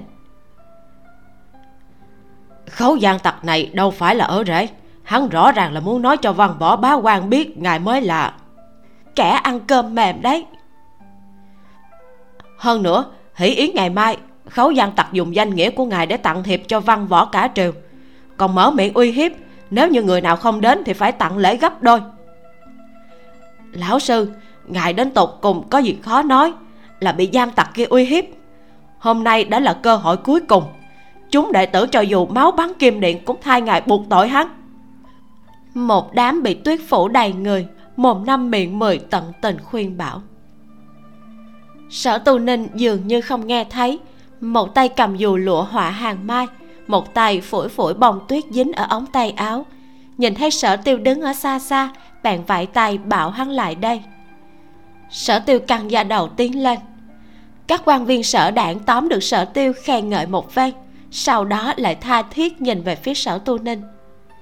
Nhìn xem, lão sư nho nhã thanh cao của bọn họ kìa, phẩm bảo khí chất đều là nhất đẳng ngay cả sở tiêu là nhi tử mà đứng bên cạnh cũng chỉ có thể trở thành phong nền mà thôi. Một người cao quý như ngạo mai, thanh khiết như tuyết trắng, có thể nào bị gộp chung một chỗ với cẩm y gian tặc, ngay cả nước bùn cũng không bằng. Căn bản không thể nào tưởng tượng được, cũng không thể hiểu nổi. Lão sư à sở tù ninh nghe đến mức lỗ tai phát đau. Thấy nhi tử trở về cũng lời ứng phó với bọn họ được rồi ta đều có chừng mực. Mọi người cứ về trước đi ngày mai lại đến uống rượu mừng. Một đám người nghe được lời này vẻ mặt như cha chết mẹ chết. Đuổi bọn họ đi xong sở tu ninh nghiêng dù về hướng sở tiêu che cho hắn nói. Ta còn tưởng ngày mai hắn mới thả con về. Sắc mặt của sở tiêu thập phần khó coi. Cha vì sao cha để mặt y làm sằng bậy như vậy sở tu ninh thản nhiên nói. Thời gian quá gấp cũng chỉ có mình hắn mới có đủ tài lực để có thể trong vài ngày ngắn ngủn mà bố trí hết thảy. Nhưng đây cũng thật là quá đáng. Sở tiêu dựng thẳng lông mày. Các đại nhân vừa nãy nói có lý. Đây mà là ở rễ hay sao? Rõ ràng là đem sở gia chúng ta đổi thành khấu gia. Muốn cho họ sở chúng ta một màn ra oai phủ đầu mà. Sở tu ninh hơi thở dài ai bảo cha con tự xưng là thanh lưu chỉ có hai bàn tay trắng sống lưng thật sự là cứng không nổi. Sở tiêu nghe xong càng lên cơn. Ừ, có tiền thì thế nào? Cha là lại bộ thượng thư mà cũng quá túng quẩn đi. Ngay cả một tên tế tử ở rễ mà cũng không đè được. Còn chưa vào cửa mà đã như thế sau này cha và con còn có thể sống nổi trong nhà này sao? Ở trong nhà môn bị hắn sai sự về đến nhà còn bị hắn khi dễ. Sở tiêu tự ngẫm lại thật sự cảm thấy tiền đồ của mình là một mảnh hắc ám. Nhưng hắn đấu không lại khấu lẫm thôi thì cổ đồng phụ thân ra tay. Cha nhất định phải nghĩ biện pháp chèn ép khí thế của hắn mới được. Cha thật không có biện pháp gì. Sở tu ninh nhìn cẩm y vệ bò cao bò thấp dáng chữ hỉ mạ vàng bỗng dừng chuyển hướng nói tuy nhiên, thật ra con có thể làm.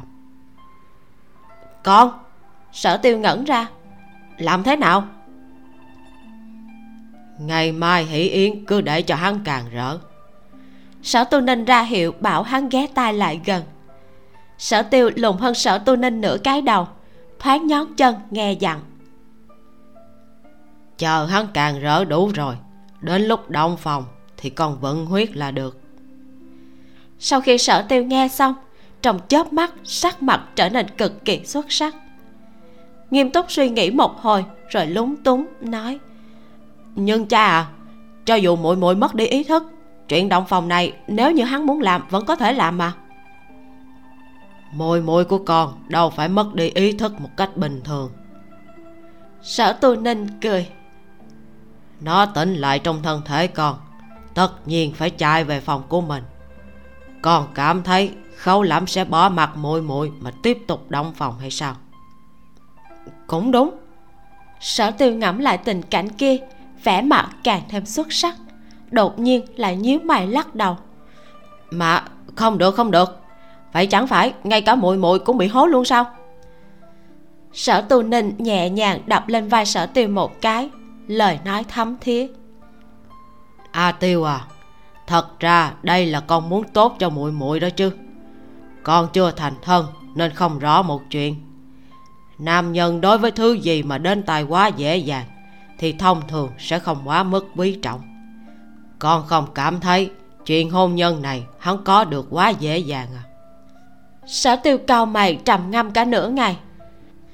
Nhớ tới hôm đó ở vân lý cư, khấu lẩm thừa dịp say rượu muốn chiếm tiện nghi của muội muội, gật đầu chấp nhận cha nói rất đúng, không thể để tên háo sắc kiều quá đắc ý. Hắn nhìn quanh khắp nơi, trong đám cẩm y vệ tới lui túm được một gia phó sở phụ, bèn phân phó. Người đi phòng bếp, bảo mua thật nhiều gà, giết lấy máu cho ta. Ta muốn đậy một vò máu gà. Lại dùng hai tay làm một vòng trước ngực ra hiệu. Muốn một vò lớn cỡ này. Chương 58 hôn lễ khi sở tu ninh và sở tiêu thương lượng tính kế khấu lẩm sở giao ở trong phòng cũng cảm thấy cực kỳ bất đắc dĩ. Toàn bộ phủ thượng thư thì viện của nàng mới bị cải biến nhiều nhất. Chỉ hơn một tuần ngắn ngủn mà bố cục trong sân hoàn toàn đổi mới. Lại còn tháo xuống tấm biển văn mặt viện, thay bằng ba chữ kim kiều cát, ngụ ý kim ốc tàn kiều. Ngoài sân thì thôi kệ nhưng trong phòng ngủ sở giao nhất định không cho phép khấu lỏng nhúng tay. Cuối cùng, chàng ta và nàng mỗi người phải nhường một bước. Đồ đạc bài trí không cải biến, nhưng nàng phải gỡ xuống hết tất cả tranh chữ mà chàng ta bảo giống như là phụ chú treo ở trên tường, cất hết vào trong thư phòng. Tiểu thư, cẩm tú phường đưa hỷ phục tới. Xuân đạo dẫn tú nương đến chờ ngoài cửa phòng nhất định phải trải qua sự kiểm tra tỉ mỉ của cẩm y vệ mới có thể mang theo hỷ phục đi vào. Sở tiểu thư, đây là toàn bộ tú nương dùng suốt 30 hôm cả ngày lẫn đêm, dựa theo khấu chỉ huy sứ yêu cầu để mà chế tạo gấp. Tiểu thư thử một lần đi, tất cả chỉ theo đều là vàng thật, không có một sợi chỉ giả dối đâu.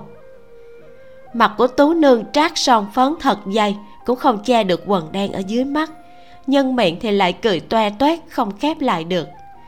Chưa nói đến chuyện kiếm được một khoản tiền công lớn, chế tác hai bộ hỷ phục này đối với các tú nương cũng là một sự khiêu chiến thật lớn. Mà loại khiêu chiến này không dễ có được, cho dù kinh thành người có phú quý đến đâu, cũng không phải ai cũng đều có tiền như khấu lẫm.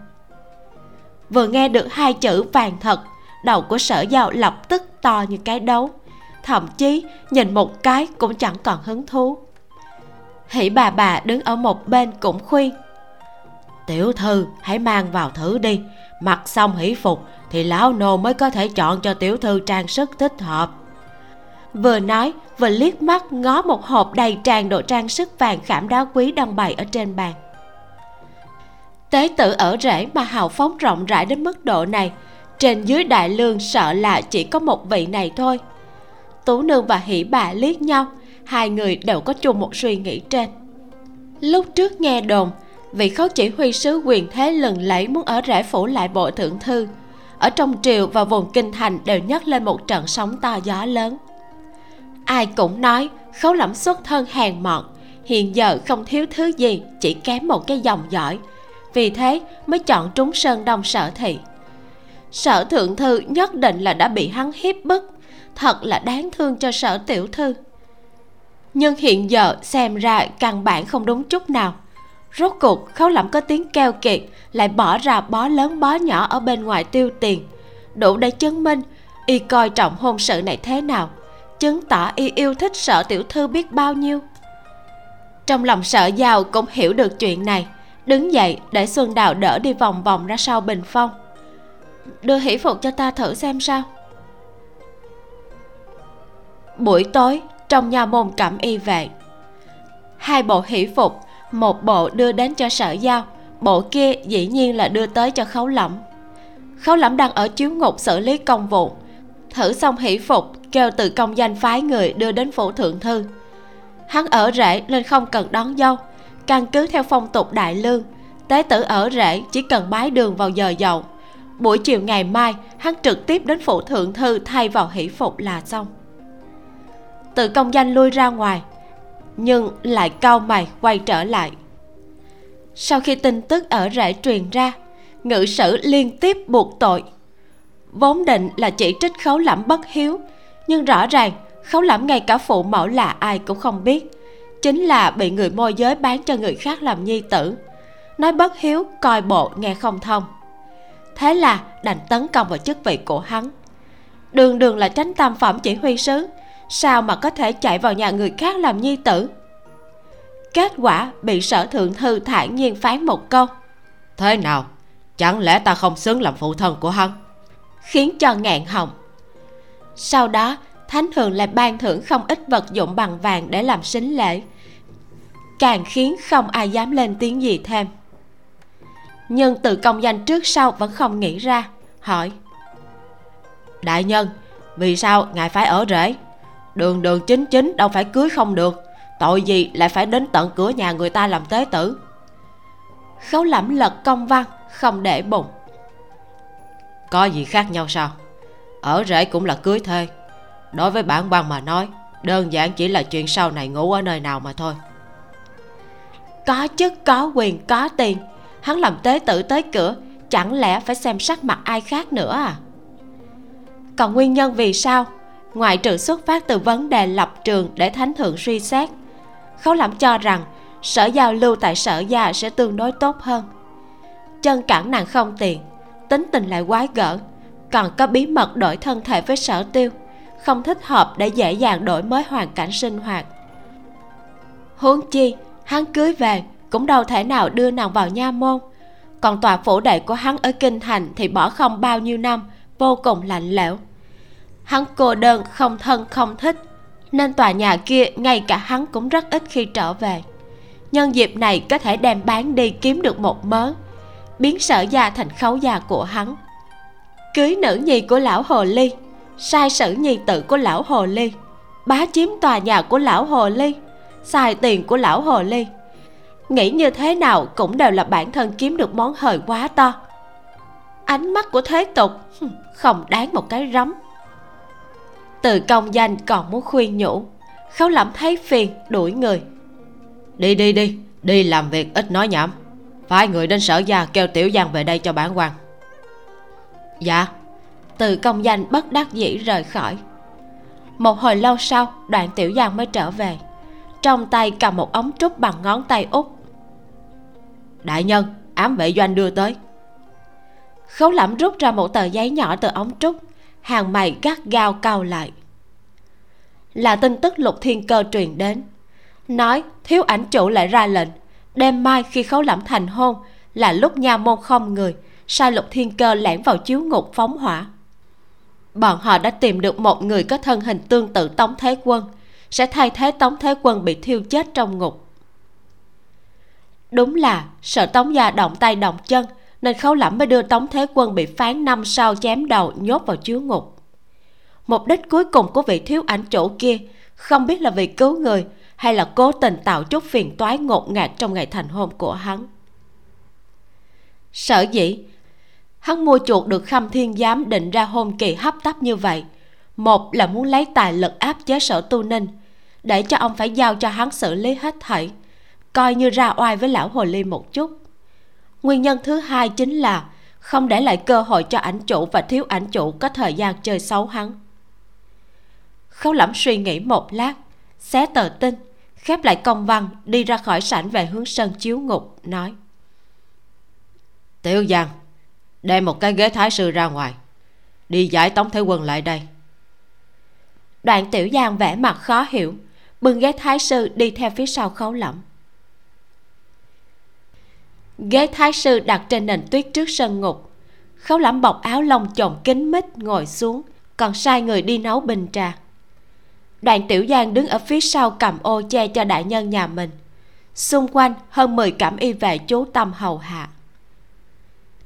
Khi tống thế quân mang xiềng tay xiềng chân bị áp giải ra tới, liền thấy khấu lẩm bộ dáng ung dung hoa quý đang pha trà thưởng tuyết.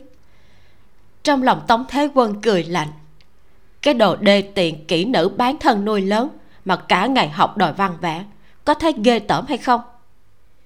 Nhưng hắn thức thời, hiểu được người ở dưới mái hiên không thể không cúi đầu, chắp tay cười, nói, đại nhân thật là có nhã hứng. Khấu lắm nghiêng đầu, liếc tống thế quân một cái. Thấy hắn tuy có chút chật vật, nhưng trong ánh mắt rõ ràng không hề sợ hãi. Coi bộ khi tống diệt phong kêu hắn một mình gánh tội thay cho tống gia, đã nói với hắn tính mạng không ngại. Khấu lẩm hơi nhếch môi, vuốt ve nhẫn ban chỉ vàng, nói, đích xác nhã hứng tràn trề, nhưng cảnh tuyết này nhìn mãi cũng chán. Ta muốn ngắm một chút gì đó mới mẻ hơn. Tống thế quân mày kiếm nhíu lại, không đợi hắn mở miệng, khấu lắm tùy ý chỉ hai cẩm y về người. Còn có người. Đi đến cởi y phục tống công tử ra cho ta. Lột sạch không chừa thứ gì. Một đám cẩm y vệ lộ vẻ kinh sắc. Cho dù đã bị phán trảm hình trước sau tống thế quân cũng là trưởng tử của tống đô đốc. Ở trong chiếu ngục ai cũng không dám dùng hình. Cho nên đại nhân chuẩn bị dùng phương thức này để tra tấn hắn. Khấu lỏng cao giọng ra lệnh. Cởi tống thế quân từ trong khiếp sợ hoàng hồn giận dữ trừng mắt nhìn hắn. Người tống gia có thể để người nhục nhã hay sao?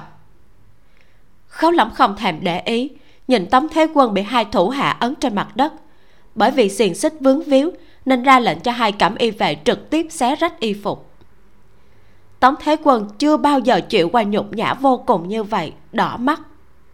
Khấu lắm ngươi dám làm cũng làm rồi. Ngươi còn hỏi bản quan có dám hay không? Khấu lẩm đổi tư thế ngồi nhẫn nha kể chuyện. Vào mùa đông năm trước trời cũng đổ tuyết lớn như vậy. Bản quan mời đến không ít bố chính đồng liêu của hà nam cởi sạch ném tại đây. Những tên văn thần đó thật là vô dụng. Chỉ trong vòng một canh giờ mà chết cống mười mấy tên. Bản quan đang nghĩ tống công tử chắc có thể chịu đựng lâu hơn một chút. Đoạn tiểu giang cầm ô lục lại hồi ức. Nhớ tới khi đó ở hà nam tuyết đổ gây nên thiên tai. Bởi vì đám quan bố chính tranh quyền nên trên dưới đùng đẩy nhau, làm cho đồ cứu tế đến không đúng chỗ, khiến cho hơn vạn bá tánh bị chết cống. Đại nhân nhà bọn họ bởi vì sự vụ này mà ác danh tàn bạo loan truyền ồn ào huyên náo, gặp một trận buộc tội khó lắm, người muốn giết ta. Lúc này, tống thế quân mới hiểu được, không phải khấu lẫm muốn tra tấn, mà là chuẩn bị muốn mạng của mình. Khó có thể tin. Ngươi dám lén giết ta, cha ta và mấy đệ đệ tuyệt đối sẽ không bỏ qua cho ngươi. Đoạn tiểu giang còng khóe miệng khuyên nhủ. Đại nhân, chuyện này coi bộ không may mắn. Bây giờ đã qua giờ tí, hôm nay cũng coi như là ngày đại hỷ của ngài khấu lẫm hoàn toàn không húy kỵ thản nhiên phân phó. Nhớ rõ đi công bộ nói một tiếng. Chiếu ngục này của ta quá cũ kỹ rồi. Có thể làm phạm nhân chết cống bảo bọn họ giao ra một số tiền để tu sửa. Đoạn tiểu giang chỉ có thể gật đầu. Tuân mệnh. Khấu lẩm bận rộn suốt cả đêm canh năm mới trở về phòng ngủ một giấc. Sai đoạn tiểu giang canh giữ bên ngoài hắn cưỡng bắt mình ngủ cho đến trưa. Ngủ no đủ rồi mới rời giường. Đứng dậy theo thói quen tính lấy quan phục. Sửng sốt một chút đổi thành thường phục. Sau đó ôm chiêu tài tròn vo đang ngủ bên lò sưởi bỏ vào rổ. Mập mạp à sau này ngươi và ta giống nhau đổi chỗ ở nha. Khấu lẩm sách cái làng ra cửa lên xe ngựa đi đến phủ thượng thư tiệc cưới do khấu lãm an bài cực kỳ phô trương. Nhưng bởi vì sở giao chân cẳng không tiền, hết thảy nghi thức đều rất giản lược. Nàng chỉ cần ở trong phòng đợi, chờ đến giờ dậu đi tới chính sảnh bái đường là xong. Cho dù như thế, sở giao vẫn cảm thấy rất khẩn trương. Căn cứ theo phong tục đại lương, từ sáng sớm thì trưởng bối và tỷ muội họ hàng của tạ gia và sở gia tiến đến thăm nàng nối liền không dứt, tặng nàng khăn lụa trang sức một đám hàng huyên dùng hết không ít thời gian. Buổi chiều thì xin miễn gặp khách tắm gội xong là thay hỷ phục. Hôm qua, sở giàu có chút ghét bỏ bộ hỷ phục đỏ thắm theo chỉ vàng lộng lẫy đến cực điểm này. Nhưng hôm nay có lẽ tâm tình khác thường, mặc bộ hỷ phục trên người lại nảy sinh ra một cổ cảm xúc thần thánh vô cùng kỳ diệu. Mái hỷ bà vây quanh nàng trang điểm chải chút ngoài cửa cũng chuẩn bị ghế kiệu sẵn sàng tới gần giờ lành liền nâng nàng đi đến chính sảnh. Trên đầu nàng cũng đội khăn lụa đỏ theo chỉ vàng. Cái gì cũng nhìn không thấy, chỉ biết khắp nơi là hộ vệ, hơn phân nữa là cẩm y vệ. Tiếng người vô cùng ồn ào. Trong các phòng hẳn là đều ngồi đầy người. Nghe nói, ngay cả ngoài sân cũng đầy ấp người. Trời giá rét còn đổ tuyết, tất cả đều bị khấu lẫm. Người không đến tặng lễ gấp đôi, buộc tới sở giao tưởng tượng thấy một đám khách khứa với bộ dáng cầm ô ăn tiệc, khẳng định là cực kỳ buồn cười. Trong chính sảnh, sở tu ninh ngồi trên ghế chủ vị bên trái, đại nho danh sĩ hạ chuẩn ngồi ghế chủ vị bên phải. Đây là dùng thân phận trưởng bối tới chứng hôn. Những quan viên cùng với đám người sở đảng đau lòng khôn tả, vốn nghĩ rằng tới đây để xem sở tu ninh bị chê cười nhìn lên thấy hóa ra là hạ chuẩn tới chứng hôn. Đồng loạt giật mình. Hạ chuẩn tán thành việc hôn nhân này, cũng đồng nghĩa với việc tuyên cáo với tất cả nho sinh toàn thiên hạ khấu lẫm đã vào được mắt của ông. Vậy thì, sở tôi nên nhận tế tử này còn có gì mà không thể? Các quan viên trong sở đảng miễn cưỡng nhẹ nhàng thở vào. Trái lại khấu lẫm từ khi thấy hạ chuẩn, cả khuôn mặt đều đen thui hắn lúc trước bày ra trò lừa bịp tống tiền định quốc công trước mặt hạ chuẩn. Dường như một chút tác dụng cũng không có. Đã vậy, lão nho chùa hôm nay vừa thấy hắn còn cười tủm tỉm. Bộ dáng hiền hòa từ ái kia thật sự là đáng sợ. Đương nhiên, tâm tình hỏng bét của hắn từ khi thấy sở giao tiến đến đã biến thành hư không. Nghi thức hôn lễ thật sự đơn giản. E ngại chân sở giao nên miễn hết tất cả lễ quỳ lại. Chỉ dưới sự nâng đỡ của hỷ bà bà cúi người ba lần là xong lễ. Toàn bộ hành trình không vượt quá một khắc. Sau đó, sở giao lại lần nữa được đưa về phòng. Khấu lẩm lưu lại chiêu đãi khách nhân. Sở giao trùm đầu ngồi trên giường. Tình huống thông thường thì phải chờ đến khi tiễn đi khách khứa thì khấu lẩm mới có thể về hỷ phòng. Nhưng nàng suy đoán khấu lẩm chắc là chỉ có mặt để liếc qua lễ vật các khách khứa đưa tới. Còn việc tiếp đón bọn họ khẳng định là toàn bộ ném cho cha nàng. Quả nhiên, không đầy nửa canh giờ, liền nghe thấy nhóm cảm y vệ ngoài sân đồng thanh hô. Đại nhân! Khấu! Nhìn thấy khấu lẩm đẩy cửa đi vào, xuân đào kịp thời sửa miệng. Cô gia! Khấu lẩm nghe xưng hô như vậy thì hơi sửng sốt hắn đã nghe qua rất nhiều. Khấu chỉ huy sứ, khấu đại nhân, khấu cẩu tặc, khấu gian tà. Hiện giờ, đột nhiên lại thêm một khấu cô gia. Hơi mỉm cười. Khấu lẩm quay qua đoàn tiểu giang phân phó. Thượng! Sau khi xua hết đám thiện nữ, hỉ bà bà ra khỏi phòng. Chàng ta vội vàng chạy đến mép giường, nói. Biết ngay là nàng sẽ bị bọn họ dùng quy củ cầu thúc. Vì thế ta mới lo sớm về phòng nói xong khấu lẩm sóc lên khăn trùm đầu của sở giao. Đột nhiên tươi cười liền ngưng trên mặt. Sở giao vốn đang vô cùng thẹn thùng thấy sắc mặt của khấu lẩm quái lạ bèn hỏi. Đại nhân sao vậy? Không có gì. Khấu lẩm ném khăn trùm đầu sang một bên khóe môi cong lên. Trước đây ta đã cảm thấy nàng rất đẹp. Đẹp ở chỗ không hề thoa phấn tô son. Nhưng bây giờ ta mới biết được vì sao các cửa hàng son phấn luôn đắt khách không hề suy giảm. Sở giao ngẩn ra một chút mới hiểu được chàng ta đang khen mình. Cắn môi nói, đại nhân. Ngay cả xuân đào đều biết sửa miệng kêu cô già nàng còn kêu ta đại nhân. Khấu lẩm xoay người đi đến trước bàn. Sau khi trên tường không cần tranh chữ, hắn thoải mái hơn rất nhiều bưng lên rượu hợp cẩn mà hỉ bà bà đã chuẩn bị sẵn sàng. Khi bưng lên chén rượu, hắn bỗng nhiên nghĩ đến lần cuối cùng uống rượu với sở giao là ở vân lý cư. Thật là đã trải qua một trận vô cùng thảm thống. Khâu lẩm cúi đầu nhìn chén rượu trong tay, hoảng hốt, cảm giác hình như có chỗ nào đó không đúng lắm. Sở lão hồ ly đêm nay thật sự là quá mất bình tĩnh. Hắn đã biến phủ thượng thư thành như vậy mà lão hồ ly không chút nào để ý. Cả một đêm, khóe miệng vẫn luôn treo nụ cười mê hồn. Khi bái đường, càng không ở trước mặt mọi người làm khó dễ hắn. Đây thật sự là không giống tác phong của lão hồ ly. Khẳng định là có hậu chiêu. Lão hồ ly muốn làm gì? Sở giàu thấy khấu lẩm bưng rượu đứng bất động, cho rằng chàng ta đang chờ mình sửa miệng, đỏ mặt nhẹ nhàng hô phu quân. Khấu lẩm đang nghiêm túc phân tích tâm địa biến hóa khôn lường của nhạc phụ đại nhân. Bị tiếng kêu phu quân làm cho trong khoảnh khắc gân cốt đều như nhũng ra. Đầu óc mơ mơ màng màng tựa như say rượu. Hơi đầu còn rảnh rỗi suy nghĩ phương thức đấu đá nhau. Vội vàng bưng rượu quay về mép giường. Dù sao đã thành người một nhà, nhạc phụ đại nhân có tàn nhẫn đến mức nào cũng không thể muốn mạng của hắn chứ nhỉ? Chương 59 động phòng.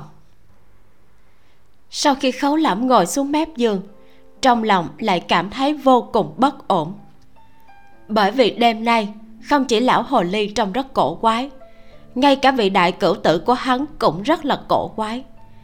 Khi đụng phải ánh mắt của hắn, luôn vội vàng né tránh. Hai vị này khẳng định có bí mật, nhưng đều đã đi được tới một bước này rồi hai vị kia còn có thể làm gì? Khấu lẩm trái lo phải nghĩ, trong đầu trồi lên một ý niệm rồi chợt bừng tỉnh. Tiểu tử thối sở tiêu kia sẽ không chuẩn bị rạch cho bản thân một nhát đấy chứ, khiến cho sở giao ngất xỉu trong thời điểm quan trọng nhất.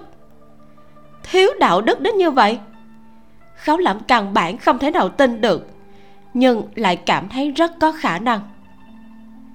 Giả sử hắn vẫn chưa làm bất cứ điều gì nên làm trong đêm đồng phòng. Nếu sợ giàu có ngất đi đêm nay thì thật ra cũng không thành vấn đề. Hai người đã là phu thê, hắn lại không phải loại người ham mê sắc dục đến mức không kèm được. Đêm nay không thể ăn thì đêm ngày mai lại ăn cũng giống nhau mà thôi.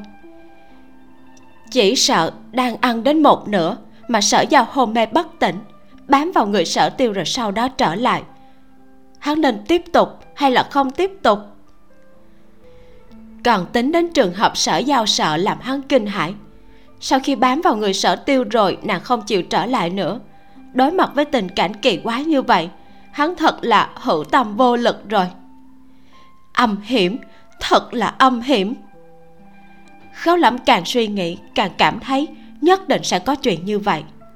Hắn bưng rượu hợp cẩn đặt trên bàn con cạnh giường, quyết định chờ thêm nửa canh giờ cái đã. Trong chính sảnh, khấu lắm vừa mới đi thì sở tu ninh đưa mắt ra hiệu cho sở tiêu. Sở tiêu hiểu ý, rời buổi hỷ yến dự tính đi về viện của mình. Một bình máu gà đầy ắp đã được chuẩn bị sẵn sàng đặt trong phòng hắn. Thế nhưng, vừa mới ra khỏi cửa, liền nghe được tiếng chào hỏi của khách khứa. Ngô thiếu soái, hôm nay đã tới chậm rồi sở tiêu lập tức dừng lại bước chân. Quay đầu nhìn, quả nhiên là thấy ngô thanh đang bước tới. Ôm quyền cười với khách khứa nhưng không lên tiếng.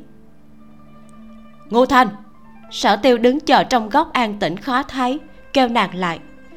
Ngươi làm cái gì vậy? A giao thành thân là chuyện lớn như thế nào mà ngươi lại đến trễ?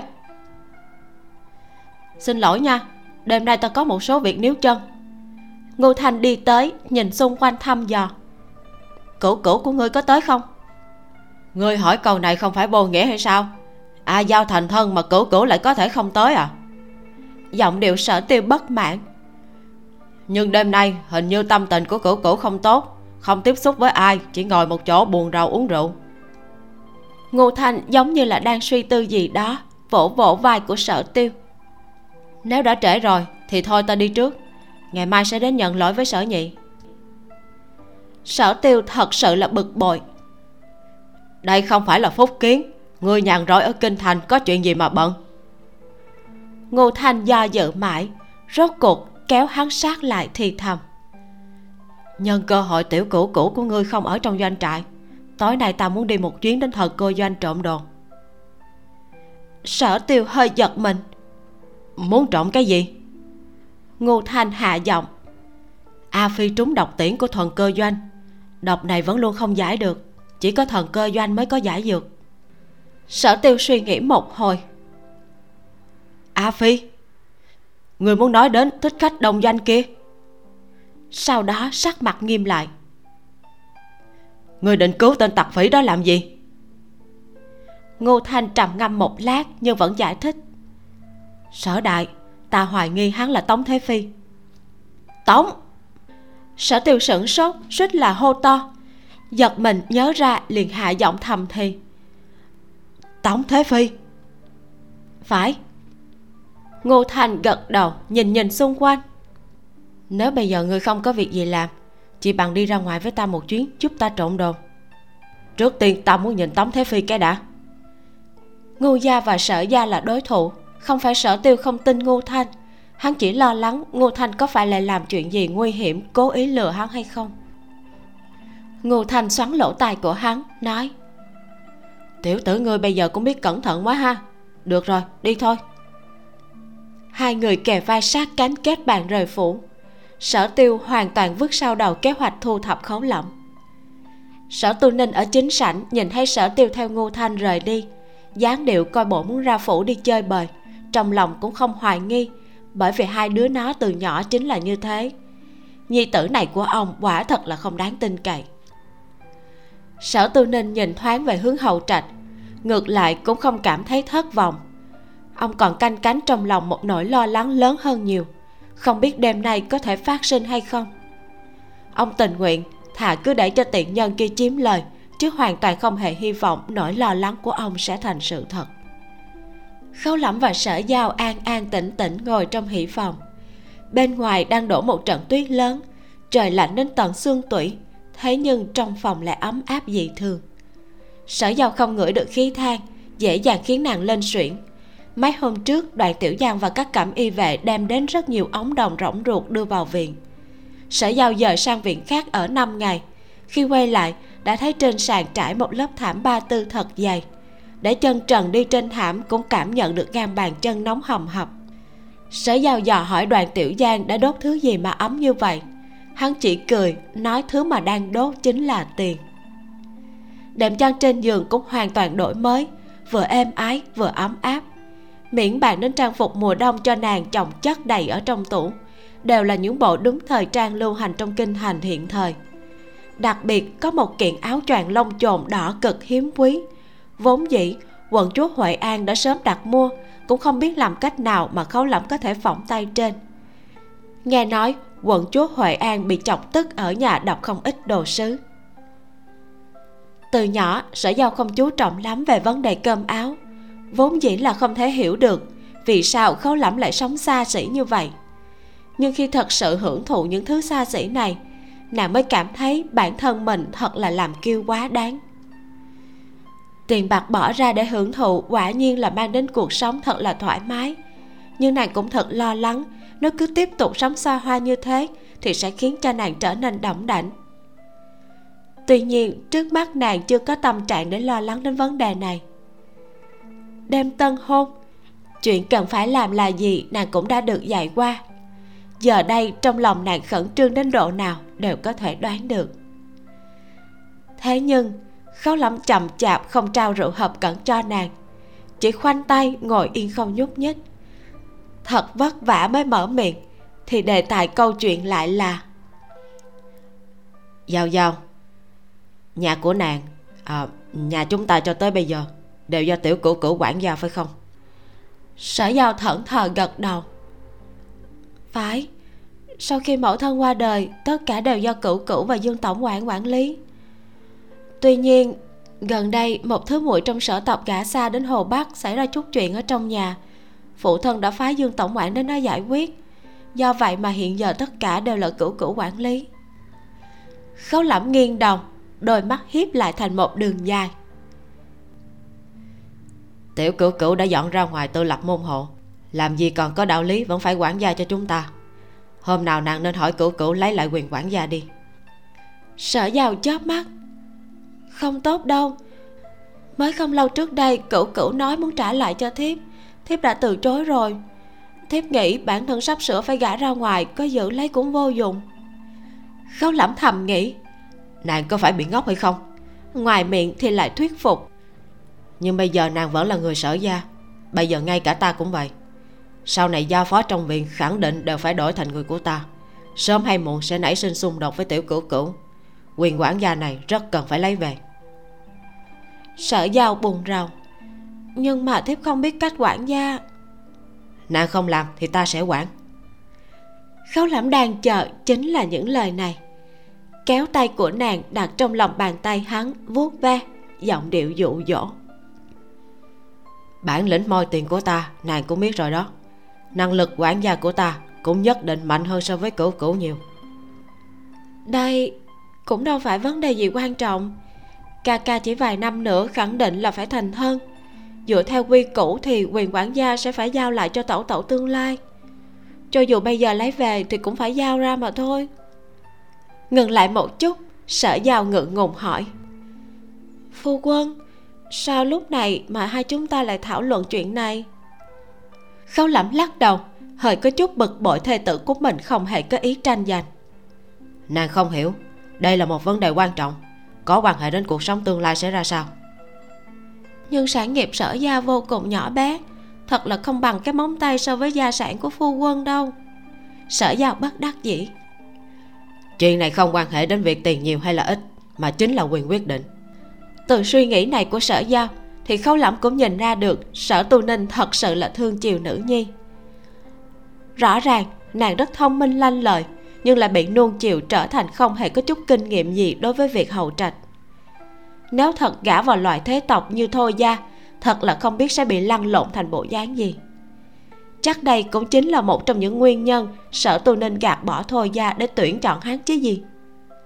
Khấu lẩm thở dài. Ca ca nàng sau này cưới được một thê tử hiền huệ còn đỡ. Nếu lỡ mang về một người khôn lanh, cuộc sống của chúng ta sẽ gặp phiền toái lớn sở giao nghe vậy thì bật cười. Bất luận ca ca cưới tiểu thư nhà ai, tóm lại bất kỳ nữ tử khuê phòng nào mà nghe thấy tên phu quân đều sẽ sợ run lên rồi. Sao còn dám tới khi dễ chúng ta? Khấu lẩm không thể nào nói cho nàng hiểu, nên tạm thời cũng không nói nữa. Hắn cũng vì muốn giết thời gian nên mới đề cập tới vấn đề này mà. Đêm tân hôn, mỹ nhân tuyệt sắc nũng nịu kề sát bên người trong lòng của hắn ngứa ngáy như có ngàn vạn con kiến đang bò. Không đề cập tới tiền để chia trí, thì làm sao mà hắn có thể nhẫn nhịn cho được? Khấu lẫm duỗi thẳng hai chân, buông ra tay nàng, khoanh tay trước ngực. Đôi mắt hơi rũ xuống, nhìn về phía giày của mình. Tĩnh tâm, nín thở, nhẫn. Ngoài phòng, tuyết rơi ào ạt, trong phòng lại yên lặng không một tiếng động hai người mặc hỷ phục theo chỉ vàng, vai sóng vai, ngồi yên tĩnh ở mép giường. Mắt thấy hai cây nến đỏ sắp cháy gần hết. Sở giàu ngồi đến mức đau cả lưng. Vốn dĩ mang tâm trạng ngượng ngùng, nhưng mà vì ngồi quá lâu mà từ từ biến mất không còn một mảnh. Nàng nhịn không được, túm lấy ống tay áo của khấu lẩm hỏi, phu quân, rốt cuộc là chàng đang đợi gì vậy? Nàng nhìn ra được phu quân của nàng đang mang tâm sự nặng nề. Khấu lẩm vẫn cúi đầu nhìn mũi dài cười xấu xa hỏi. Như thế nào? Nàng không chờ nổi nữa rồi. Sở giao chủ động ôm lấy cánh tay của khấu lẩm gác cầm lên vai phu quân nói. Thiếp chỉ nghi hoặc chàng có thật lòng là muốn cưới thiếp hay không? Hay là chàng không cảm thấy hứng thú với thiếp nữa? Vào đêm đính ước với nàng cũng vậy hắn luôn cố tình tránh không chạm tới nàng. Ta, định lực của khấu lẩm cũng chẳng còn như lại bao nhiêu, nhưng tính thời gian xem có lợi hay không thì dường như còn chưa đủ. Cần thiết phải nhịn thêm một chút nữa. Hắn thật sự là không dám đốt lửa, bằng không sẽ lôi chính mình đã thiêu chết. Sở giàu thấy trên trán của khấu lẩm đã toát mồ hôi thành giọt, thế mà vẫn nhất định ngồi khô không chịu nhích người bỗng nhiên, nàng nhớ tới mấy hôm trước, khi ngô thanh tới thăm có nói cho nàng nghe một vài chuyện, thì buộc miệng thốt ra. Phu quân, năm đó trong phòng giam ở đại lý tự, có phải chàng đã bị bùi tụng chi làm tổn hại thân thể? Khấu lẩm ngây ngốc một chút bắt chợt mặt đen như đáy nồi, quay đầu trừng mắt lườm nàng giống như là muốn một ngụm nuốt nàng vào bụng thân thể ta có tổn hại hay không chẳng lẽ nàng không biết? Hôm du hồ khi ta ôm nàng không phải nàng còn cười nhạo ta sao? Sở giao dĩ nhiên là nhớ rõ còn lấy vụ đó ra làm bằng chứng để bảo đảm với ngô thanh là thân thể khấu lẫm không thành vấn đề. Vậy hôm nay thân thể chàng làm sao vậy? Thân thể ta không hề có một chút yếu tật nào. Khấu lẫm thầm bất mãn cực kỳ là sợ bị cha nàng và ca ca nàng dọa nó mới ra đông nổi này đó. Nhìn sở giao mở to đôi mắt đèn lúng liếng, bộ điệu như muốn nói, nếu chàng không có việc gì thì sao chàng lại không hề động? Khấu lẩm nhéo nhéo giữa mày, chỉ muốn lập tức đè thê tử xuống chứng minh một phen. Nhẫn ư? Không thể rồi. Hắn không cách gì nhịn nổi thêm một chút nào. Hy vọng lão hồ ly không thiếu đạo đức đến mức này nàng chờ đó cho ta. Khấu lẩm hiếp mắt cảnh cáo sở giao một câu, nhẹ nhàng véo một cái trên eo nàng nghiêng người bưng đến rượu hộp cẩn từ bàn con cạnh đầu giường. Khấu lẩm đưa cho nàng một chén, còn một chén cầm trong tay, nhướng mày nói, ta chỉ đang tự hỏi, rượu này nên uống như thế nào? Cần phải uống trong khi hai cánh tay vòng qua nhau. Sở giao cho rằng khấu lẩm thật là không biết, hướng dẫn phu quân nâng lên cánh tay khấu lẩm thập phần phối hợp. Dưới sự chỉ dẫn quấn lấy cánh tay với nàng. Như vậy sao? Sở giao gật đầu đáp. Ừ. Khi chén vàng của mỗi người đã kề bên miệng, vành tay hai người gần như cọ sát, ý cười trên miệng khấu lẩm tràn lên tới đuôi mày, nhỏ giọng thì thầm. Ta đương nhiên biết uống rượu hợp cẩn như thế nào. Ta còn biết, rượu đã nhấp môi màn hoa buông uyên ương quấn quýt muốn bay cùng nữa đó. Mặt của sở giao trong chớp mắt đỏ bừng nụ cười của khó lẩm càng thêm tí tởn chẳng phải nàng là tài tử hay sao? Ngày tốt cảnh đẹp như thế vậy nàng cũng nên làm vài câu thơ nghe thử. Sở giao thấy khâu lẩm bừng chén rượu chưa uống cũng không thể uống một mình hờn dỗi mắng. Không phải chàng luôn nói đám nho chua luôn làm mấy bài thơ xuống hay sao? Còn chê ngâm thơ giống như niệm kinh thiếp không muốn khiến chàng nghe phát phiền đâu. Vậy nàng có thể học cách làm những bài thơ ta thích nghe. Khấu lẩm nhìn vành tay đỏ tươi mịn màng của thê tử. Dục vọng trong ánh mắt dần dần gia tăng ghé lại gần ngâm một đoạn thơ dài. Thí dụ như bài thơ như thế này. Sở giao chưa bao giờ nghe qua loại thơ mà từ ngữ diễm tục lộ liễu như vậy. Ngượng chính cả người lắp bắp không biết phải nói như thế nào chàng thật là từ đâu học được? Lời còn chưa dứt thì cảm giác vành tay đã bị khấu lẫm nhẹ nhàng cắn một cái. Thân thể nàng tức khắc giống như cây cung bị kéo hết cỡ gắt gao căng cứng. Khấu lẫm lùi lại thân thể ngồi ngay ngắn rồi khẽ cười bảo. Chúng ta uống xong rượu hợp cẩn trước đã. Coi nàng sắp làng sánh ra hết nửa chén rồi kìa. Sở giao gật đầu hai người cùng nhau ngửa đầu uống cạn. Rượu đưa vào miệng ngọt mát lạ lùng. Hương thơm lưu luyến răng môi, hoàn toàn không cảm nhận được một chút vị cay xè nào. Sở giao uống xong, khấu lẩm cầm lấy chén vàng từ trong tay nàng. Dường như lười không muốn xoay người, nên tùy tiện vứt luôn hai chén rượu trên mặt thảm ba tư. Sở giao nhìn chút rượu còn sót lại trong chén tràn ra ướt thảm. Vòng eo bỗng nhiên bị một cánh tay quấn lấy khấu lẫm lật người chậm rãi áp nàng ngã xuống nệm giường. Khấu lẫm không ép người xuống toàn bộ, dùng khuỷu tay chống giường nâng đỡ thân thể, nhẹ nhàng đặt một nụ hôn lên đôi mắt của nàng. Sau đó dùng tay kia vuốt ve gò má của nàng, nói, phải công nhận, ba tháng trước ta chưa từng bao giờ nghĩ tới mình sẽ thành hôn. Mà không, đúng ra là không hề nghĩ tới. Trên đường hội kinh tiện tay cứu một nữ nhân, hóa ra lại trở thành thê tử của ta. Đây quả thực là ông trời muốn bắt ta một lần nữa phải tin tưởng. Làm người tốt nhất định sẽ được hồi báo. Phật gia thường nói thiện ác đều có báo ứng, dĩ nhiên là có đạo lý. Sở giao nằm trên đệm mềm mại, đôi mi run rẩy, nhớ tới khấu lẩm từng kể, lúc xưa bởi vì lòng tốt mà khiến cho bản thân gặp họa nàng đau lòng duỗi tay ôm lấy cổ chàng. Nếu thiếp sinh sớm mấy năm được gặp phu quân sớm một chút thì tốt rồi. Ta không nghĩ vậy. Nếu gặp ta sớm vài năm tỷ như vào năm ta cứu tống yên hàng khi ấy ta còn là một tên ngốc bị người đặt trong lòng bàn tay đùa bỡn ta sẽ không cứu được ca ca nàng và ngu thanh cũng không có năng lực khiến cho nàng an tâm. Tầm mắt của hai người giao nhau quấn quýt trán rịn ra chút mồ hôi ngọn lửa trong thân thể bùng cháy mãnh liệt. Lúc xưa ta luôn cho rằng ông trời không công bằng. Mà không, ta luôn cho rằng ông trời có thù án với ta, nên mới khiến cho vận số của ta thảm thương như vậy. Thế nhưng bây giờ, thật ra ta cảm thấy sở giao đã bắt đầu mơ hồ, không nghe được những lời kế tiếp. Bởi vì trong lúc nói chuyện, thì bàn tay của khấu lẩm không ngừng cởi bỏ xiêm y của nàng không cởi được thì giật đứt. Cuối cùng cũng mở được một khoảng nơi vạt áo của nàng. Tay của khấu lẩm thật ấm, những đầu ngón tay và lòng bàn tay có chút thô ráp của người hàng năm tập võ.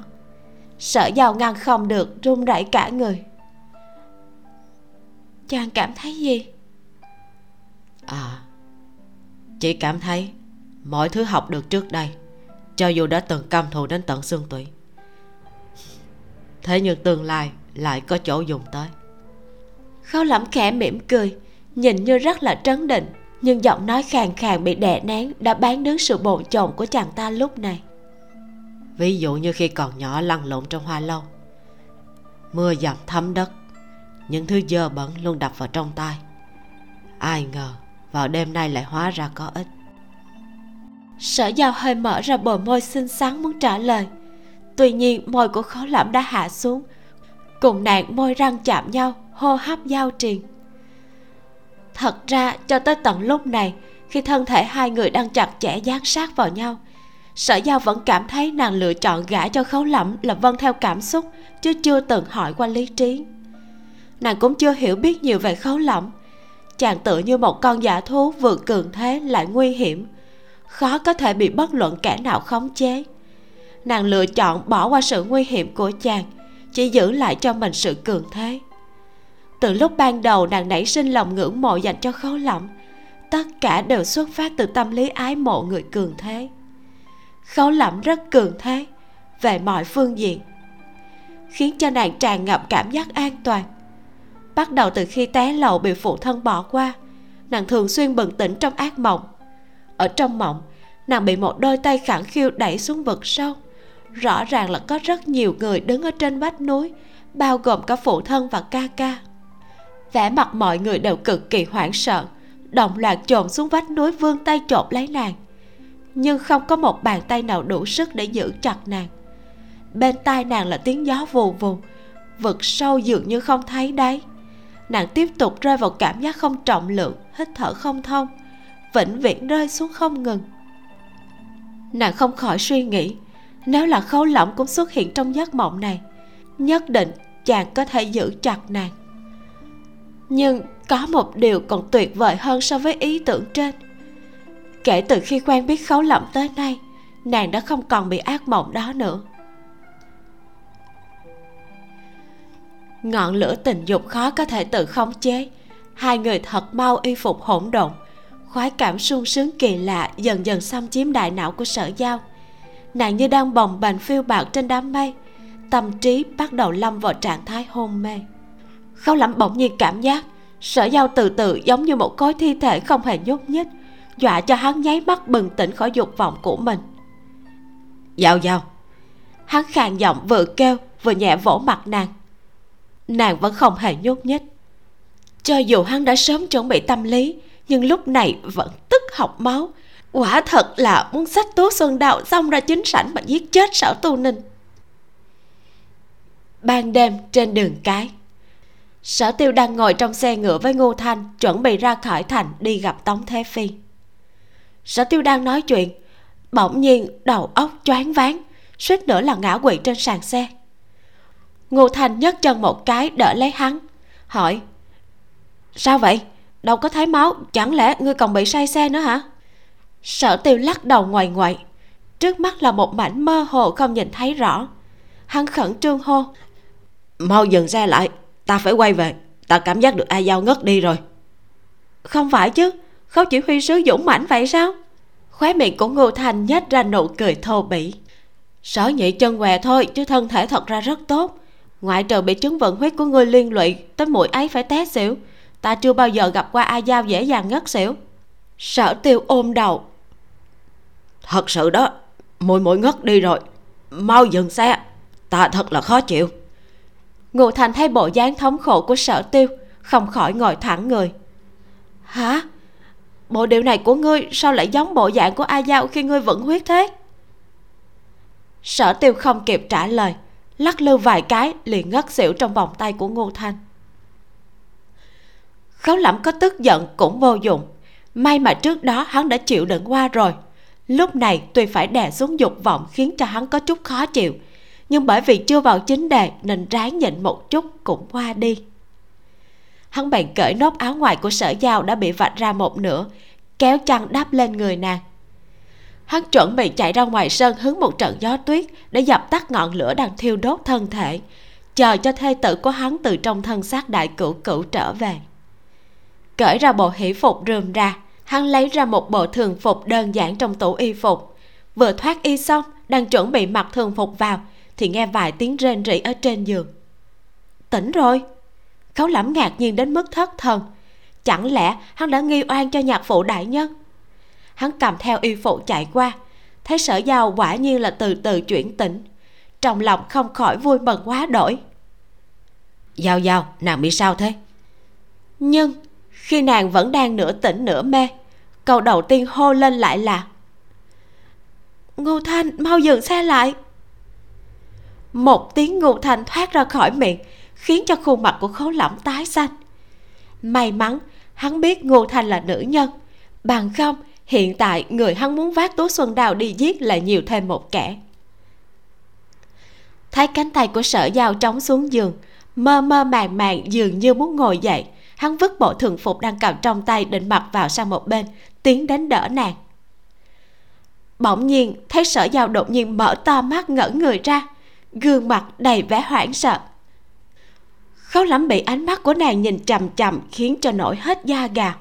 Chợt nhớ ra có thể là vì hắn đang ở trần trùng trùng nên mới làm cho nàng ngạc nhiên. Đều đã là phu thê thì đâu cần phải để ý mấy vấn đề này chứ, dù sao sau này cũng phải thành thói quen nhưng mà, vẻ mặt của nàng có điểm gì đó rất kỳ lạ. Hình như có vẻ hơi giống trái tim của khấu lẩm thắt lại. Thế nhưng, sở giàu lại lúc lắc đầu, rồi nhìn hắn với vẻ mặt tràn ngập nghi hoặc. Phu quân, hắn thật sự nhẹ nhàng thở vào. Thầm mắng bản thân dạo này cứ suốt ngày nghi thần, nghi quỷ. Kết thúc phần 11 Ai, khấu đại nhân thật đúng là khổ thật mà. Đến cả đêm động phòng cũng thật là chật vật. Phải lo lắng tính toán đủ đường hết.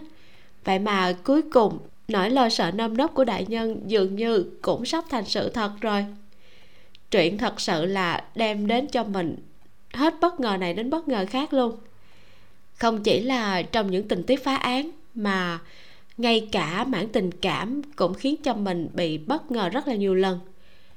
Trong tập này, mình đúng là phải rửa mắt mà nhìn tình cha thương con của sở tu ninh. Qua lời kể của sở giao, mình cảm thấy ông ấy phải sống bao nhiêu năm nay thật là không dễ dàng gì.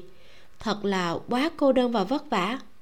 Cả ba cha con nhà họ sở đều nhớ rất rõ chuyện gì đã thật sự xảy ra trong vụ tái lầu năm xưa nhưng mà ai cũng giả vờ như là không biết gì cả.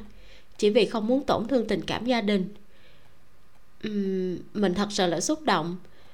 Đọc những bộ truyện có tình cảm gia đình ấm áp như thế này luôn khiến cho mình cảm thấy rất là trân trọng và rất là thích luôn. Một điều nữa là mình càng ngày càng thích sở giao đó các bạn. Nàng quả thật là một cô gái thấu tình đạt lý suy nghĩ sâu sắc. Các bạn có cảm thấy giống mình không? Nếu mà các bạn chưa cảm thấy thuyết phục thì hãy đón theo dõi những tập tiếp theo nhé. Chắc chắn các bạn sẽ bị thuyết phục đó. Còn bây giờ thì tạm biệt thôi. Mình là vi miu. Xin chào và hẹn gặp lại.